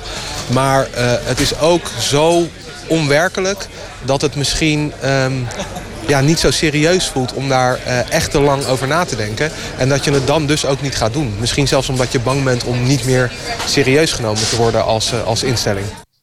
Nou ja, ik moet zeggen dat het hier en daar ook wel een klein beetje op mijn lachspieren uh, werkte. Bijvoorbeeld als er bloedserieus gediscussieerd wordt in die documentaire over hoe je een landing van aliens in de media zou moeten brengen. Het is natuurlijk nogal wat hè, als je dat gaat vertellen. Wat gebeurt er dan? Nou, werd er gezegd, bel Sir David Attenborough, want die heeft al jarenlang ervaring met vertellen over vergelijkbare fenomenen. Ja, zijn er in Nederland, denk jij, uh, instituten met dit, uh, met, met dit onderwerp bezig? Ja, dat kon ik vragen aan uh, Marieke Baan. Want uh, zij is van de Netherlands Research School for Astronomy. Dat is een samenwerkingsverband van uh, de vier universiteiten, Nederlandse universiteiten, die zich bezighouden met astronomie. Zij was er vanavond ook en zij zei: Ja, wij zijn daar echt totaal niet mee bezig met of er aliens landen op de wereld en wat er dan zou moeten gebeuren. In de film werd gezegd, uh, Govert Schilling had het er ook al over, dat de kans groot is dat er uh, wereldwijd echt enorme paniek uitbreekt als zulk nieuws bekend wordt. Maar daar denkt Marieke Baan heel anders over. Dat hoeft natuurlijk helemaal niet, want ik denk dat iedereen het ook wel ontzettend spannend vindt. U ook wel? Ik vind het ook wel spannend, ja, maar ik denk niet dat het gaat gebeuren. Dat was wel interessant, want op het laatst werd er iemand geïnterviewd nog vanuit Denemarken. Die werd de vraag gesteld, zou je in, zo'n uh, ruimteschip van die aliens, zou je daarin stappen? Zou je meegaan? Zou u meegaan? Ik zou niet meegaan, nee hoor. nee, echt niet. maar ik, zou, ik, ik ben ook totaal niet bang voor buitenaardsleven of zo. Of ze zijn dommer dan wij. En dan hebben we ze zo te pakken. Of ze zijn slimmer dan wij. En dan zouden ze wel gek zijn om uh, te gaan landen op de aarde. Ja, nou ja, dat zijn toch interessante kwesties die dan door je hoofd gaan spoken eh, bij het bekijken van deze film. Een wat als documentaire die misschien niet veel nieuwe informatie had, uh, informatie die we nog niet hadden, maar die wel een hele interessante gedachteoefening is. Nou, dat, ben ik helemaal met je eens, Botte. En ik denk dat we gelukkig ook nog niet zijn uitgekeken op onze eigen soort. Uh, Dank je wel voor je bijdrage. En uh, we gaan hem zeker kijken. Vanaf uh, 8 oktober is hij in de filmtheaters te zien. Oké. Okay. Didn't He Ramble is de titel van het nieuwe album van de Ierse zanger Glenn Hansard, dat over twee weken uit zal komen. En hier is alvast een nummer van die plaat, Winning Streak.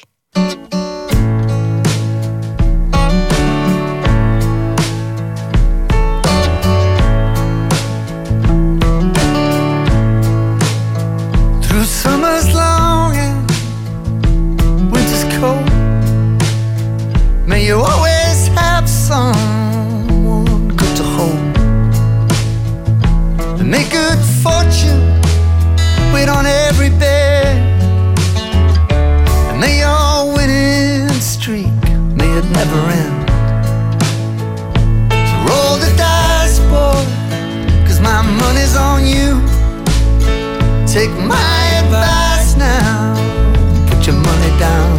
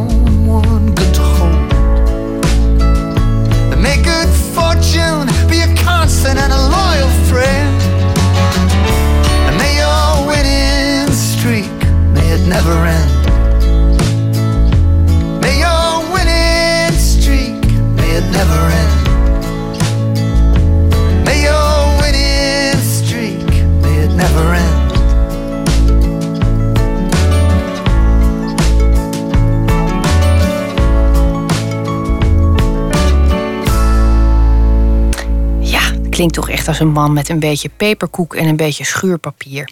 Hij opereert sinds eh, jaar en dag solo. Hij zat eigenlijk ook in de frames, maar eh, dit was hem met eh, Winning Streak.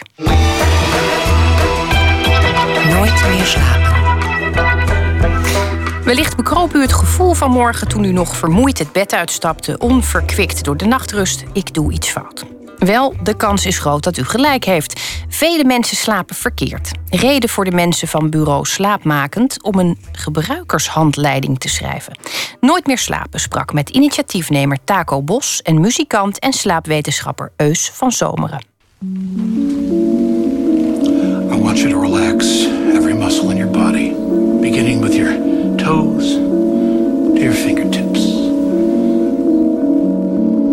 Het is nu diep in de nacht. En straks, na of misschien wel tijdens deze reportage, gaat u doen wat u altijd rond dit uur doet. U valt in slaap. Maar wat die slaap u gaat brengen, is nog niet duidelijk. De andere kant van onze oogleden blijft een mysterieuze plek die wetenschappers beter in kaart proberen te brengen. Ik spreek met Taco Bos. Hij is medeoprichter van Slaapmakend, een praktijk die de slapelozen helpt. Hij heeft een slaaphandleiding geschreven. Bos legt zijn fascinatie voor slaap uit. Nou, het is dat ik het grappig vind dat je zo'n groot deel van je leven aan besteedt. Ongeveer een derde, 25 jaar zijn we toch wel aan het, eh, aan het slapen. Wat biologen lange tijd gedacht hebben, is dat je dat doet omdat het energie zou besparen. En het blijkt dat terwijl je slaapt, je eigenlijk nauwelijks energie bespaart. Dus uiteindelijk een beetje, maar dat is ongeveer de hoeveelheid energie die ook in een toastje zit. Terwijl je wel stil ligt in bed. Je beweegt niet en toch gebruikt je lichaam bijna evenveel uh, energie. Nou, wat gebeurt er dan in je hoofd? Wat gebeurt er in die nacht? Wat is er zo belangrijk dat dat zoveel energie kost? Er zijn onderzoeken waaruit blijkt dat als jij ja, traumatische schokkende beelden hebt gezien, dan levert dat bepaalde uh, reacties in je hersenen op die, die met angst uh, verband houden. En op het moment dat je iemand die beelden laat zien en je laat iemand daarna slapen, dan is de volgende dag die reactie veel minder heftig. Dus het lijkt erop dat je er uh, ja, een beetje gewend bent geraakt aan die beelden. Op het moment dat mensen die slaap tussendoor niet hebben, dan is die reactie nog veel heftiger. Dus het is een beetje vergelijkbaar met herbeleving. Als jij uh, bijvoorbeeld hoogtevrees hebt, dan kan het een therapie zijn om toch die hoogte op te zoeken en elke keer een stapje verder te gaan. En hoe meer je daar gewend raakt, hoe minder het nog bedreigend is.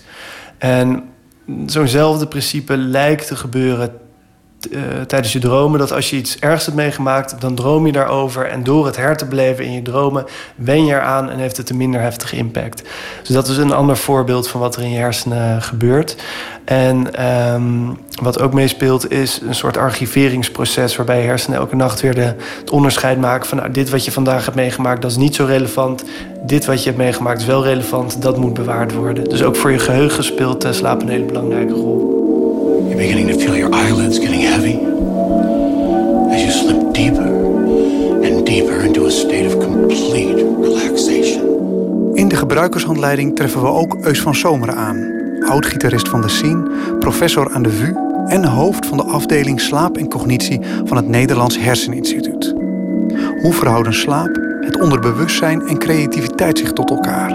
Dat is een uitspraak van uh, Pasteur, denk ik. Ik ken hem niet in het Frans, maar uh, die uitspraak is iets van luck favors the prepared mind. En het gaat ook over inzichten in. in ja, dus eigenlijk is dat creativiteit. Inzichten in combinaties van dingen die je voorheen nog niet hebt gecombineerd. Luck favors the prepared mind.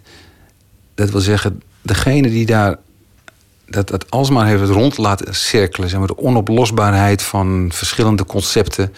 Bijna als een. Ik vergelijk het als met een jongleur die dan. Die ziet allerlei dingen. Uh, elk ding is een bal. En dan heb je op een gegeven moment 27 ballen in de lucht te houden. Dat is, dat is ontzettend ingewikkeld. Maar je moet het doen om een nieuw inzicht te krijgen. Want het nieuwe inzicht zit verstopt in die 27 ballen. Dus je spant je enorm in. Uh, om al die concepten, om daar ja, inzicht in, in te houden. Maar dat is ook tijdens het waken is het zo inspannend dat het soms moeilijk is om daar dan, dat, dat, dat vormt een plaatje met z'n allen. Die 27 ballen in de lucht vormen bijvoorbeeld een prachtige stervormige structuur. Je bent zo druk met je handen met die bal in de lucht dat je ziet dat niet. Eén uh, ding waarvan we denken wat er in slaap gebeurt, is dat uh, dingen kunnen rondzingen in je hoofd. De dingen die kunnen zich weer afspelen. Uh, ja, bijna zoals een cassettebandje, wat weer, wat weer wordt afgespeeld voor de mensen die dat nog weten. Um, de, de, het, de verbindingen worden ook wat losser tussen de verschillende concepten. Je kan het wat meer loslaten. En het is ook echt wel aangetoond met wat onderzoek al dat nieuwe verbindingen tussen concepten kun je makkelijker leggen als je even slaapt tussendoor. Nou, dat is ook wel in de geschiedenis, uh, ook van dat soort verhalen over de ring van Kekulé, bijvoorbeeld een bepaalde benzeenstructuur.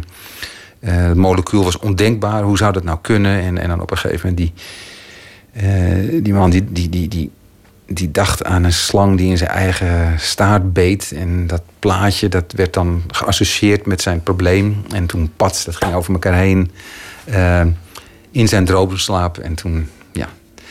Dus ik denk dat slaap daarbij kan helpen.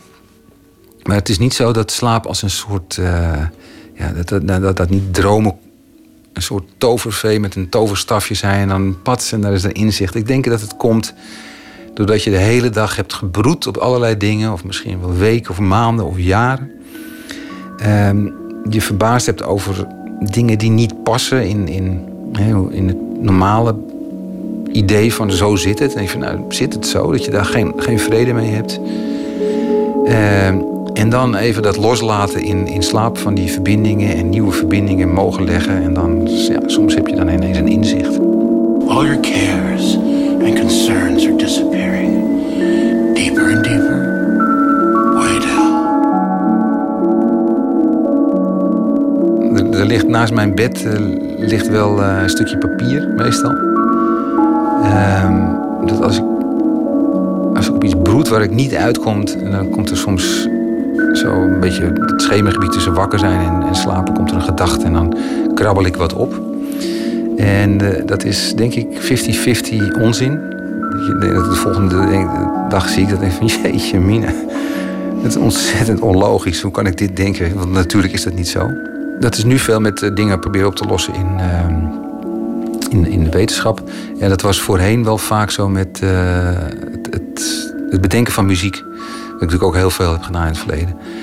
Dat je dan een, uh, daar zijn we bezig met een nummer en het is eigenlijk, ja, er zit iets triviaals aan. Het is niet spannend genoeg. En, en dat dan plotseling ook weer niet vanzelf Want dan ben je de hele avond mee bezig geweest om daar een, zeg maar, de splijtende gitaarlik op te bedenken die niet komt. En dan zit je de hele avond op en het ene klinkt nog trivialer dan het andere.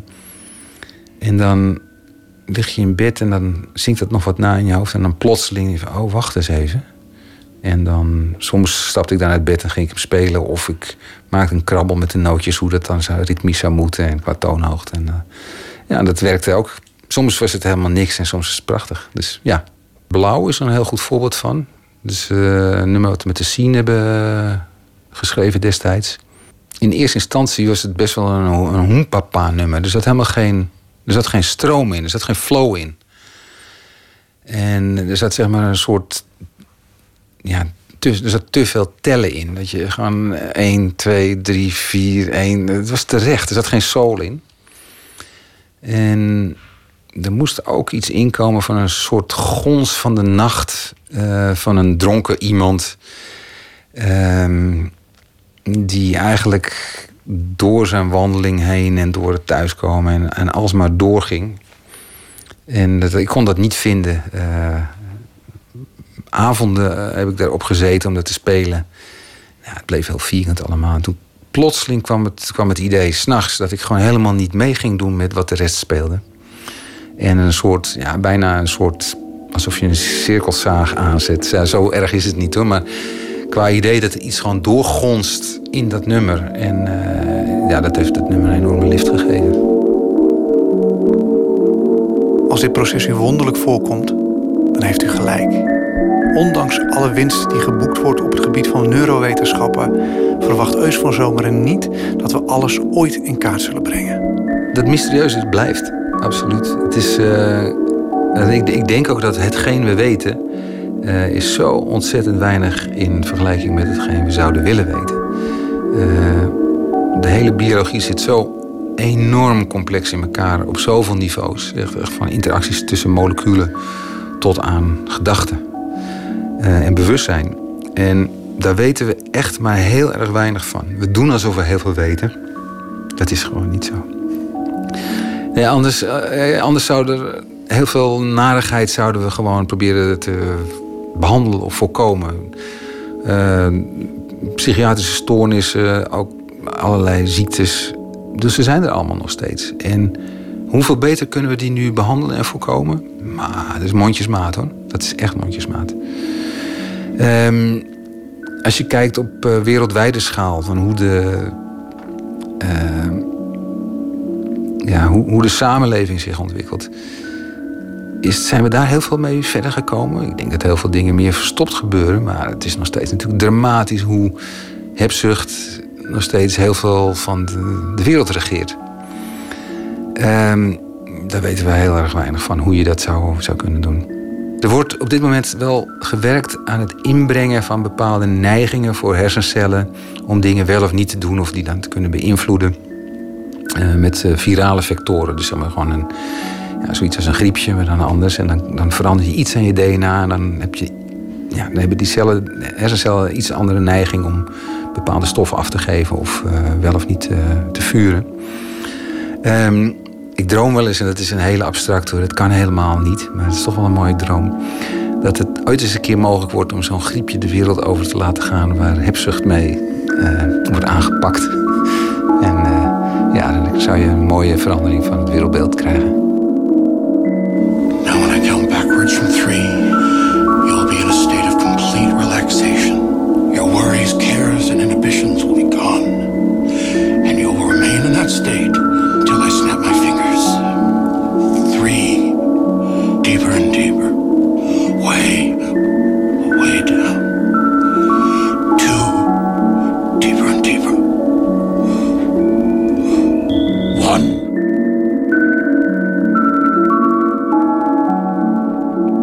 U hoorde Taco Bos van Praktijk Slaapmakend en Eus van Zomeren, oud-gitarist van de Scene en hoofd van de afdeling Slaap en Cognitie van het Nederlands Herseninstituut. En heeft u slaapproblemen en gezien het uur is dat niet onwaarschijnlijk? Of wilt u die slaaphandleiding ook? Ga dan naar slaapmakend.nl. Ze zijn met z'n tweeën komen uit Baltimore en maken een soort dromerige synthie-pop, Beach House. Deze week verscheen het lang verwachte nieuwe album, hun vijfde alweer. Met een titel waar ik al de hele week tegenaan zit te hikken. Ik ga toch zeggen, dat, dat nummer heet PPP en het staat op het album Depression Cherry.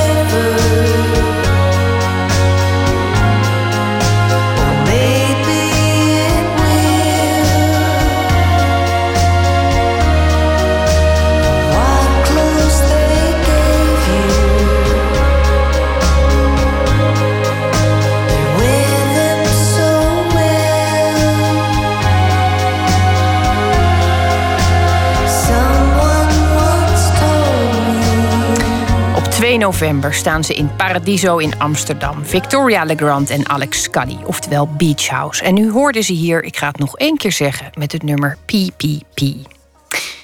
Bernard Wesseling publiceerde twee dichtbundels en twee romans. En voor zijn debuutbundel Focus uit 2006 won hij de C. Buddingprijs.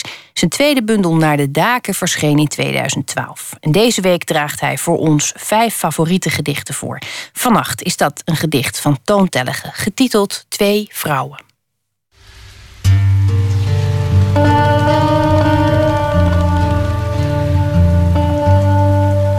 Het volgende gedicht uh, ga ik niet al te veel over zeggen. Het is uh, typisch een gedicht van Toon Tellegen. Doet zich voor als er iets wat lijkt op een, een parabel. Een, een, een, een, eigenlijk een uitgesponnen metafoor zou je kunnen zeggen. Maar tegelijkertijd wil het dat ook weer helemaal niet zijn. En is het gewoon alleen maar een verhaaltje bijna dat louter aan zichzelf refereert en niets daarbuiten. Het gedicht heet Twee vrouwen.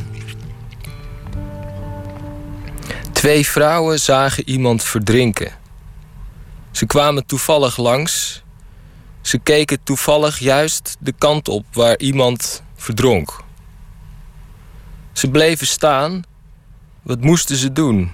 Ze keken naar de omhooggestoken armen, luisterden naar het hulpgeroep en dachten na. Ze fronsten hun voorhoofd en dachten zo diep mogelijk na. Toen wisten ze het. We moesten ons schamen, zeiden ze. Ze knikten naar elkaar.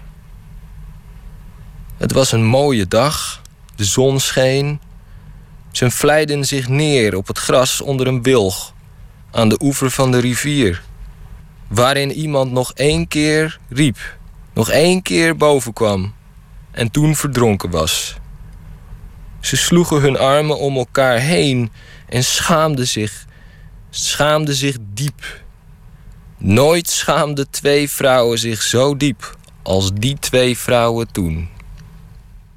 Bernard Wesseling hoorde u met het gedicht Twee Vrouwen van Toon Tellegen. Ik vertel nog iets over morgen. Dan ga ik in gesprek met journalist en programmamaker Jelle Brand Korstius. Vanaf komende zondag is zijn nieuwe reisserie op televisie te zien, Grensland.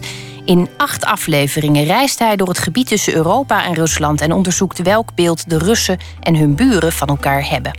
Verder spreken we met schrijver Hafid Bouazza over zijn pamflet De Akker en de Mantel, waarin hij laat zien dat de rigide mannelijke norm binnen de islam nog altijd toonaangevend is, ook bij ons. En we bezoeken de Grim Gallery met Ninja Weijers.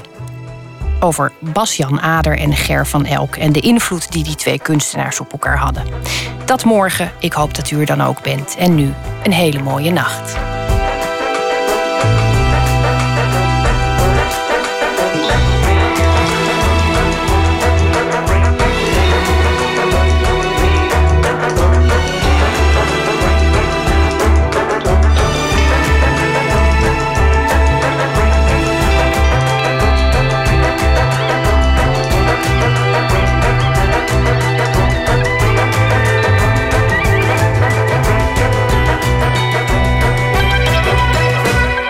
Op Radio 1, het nieuws van alle kanten.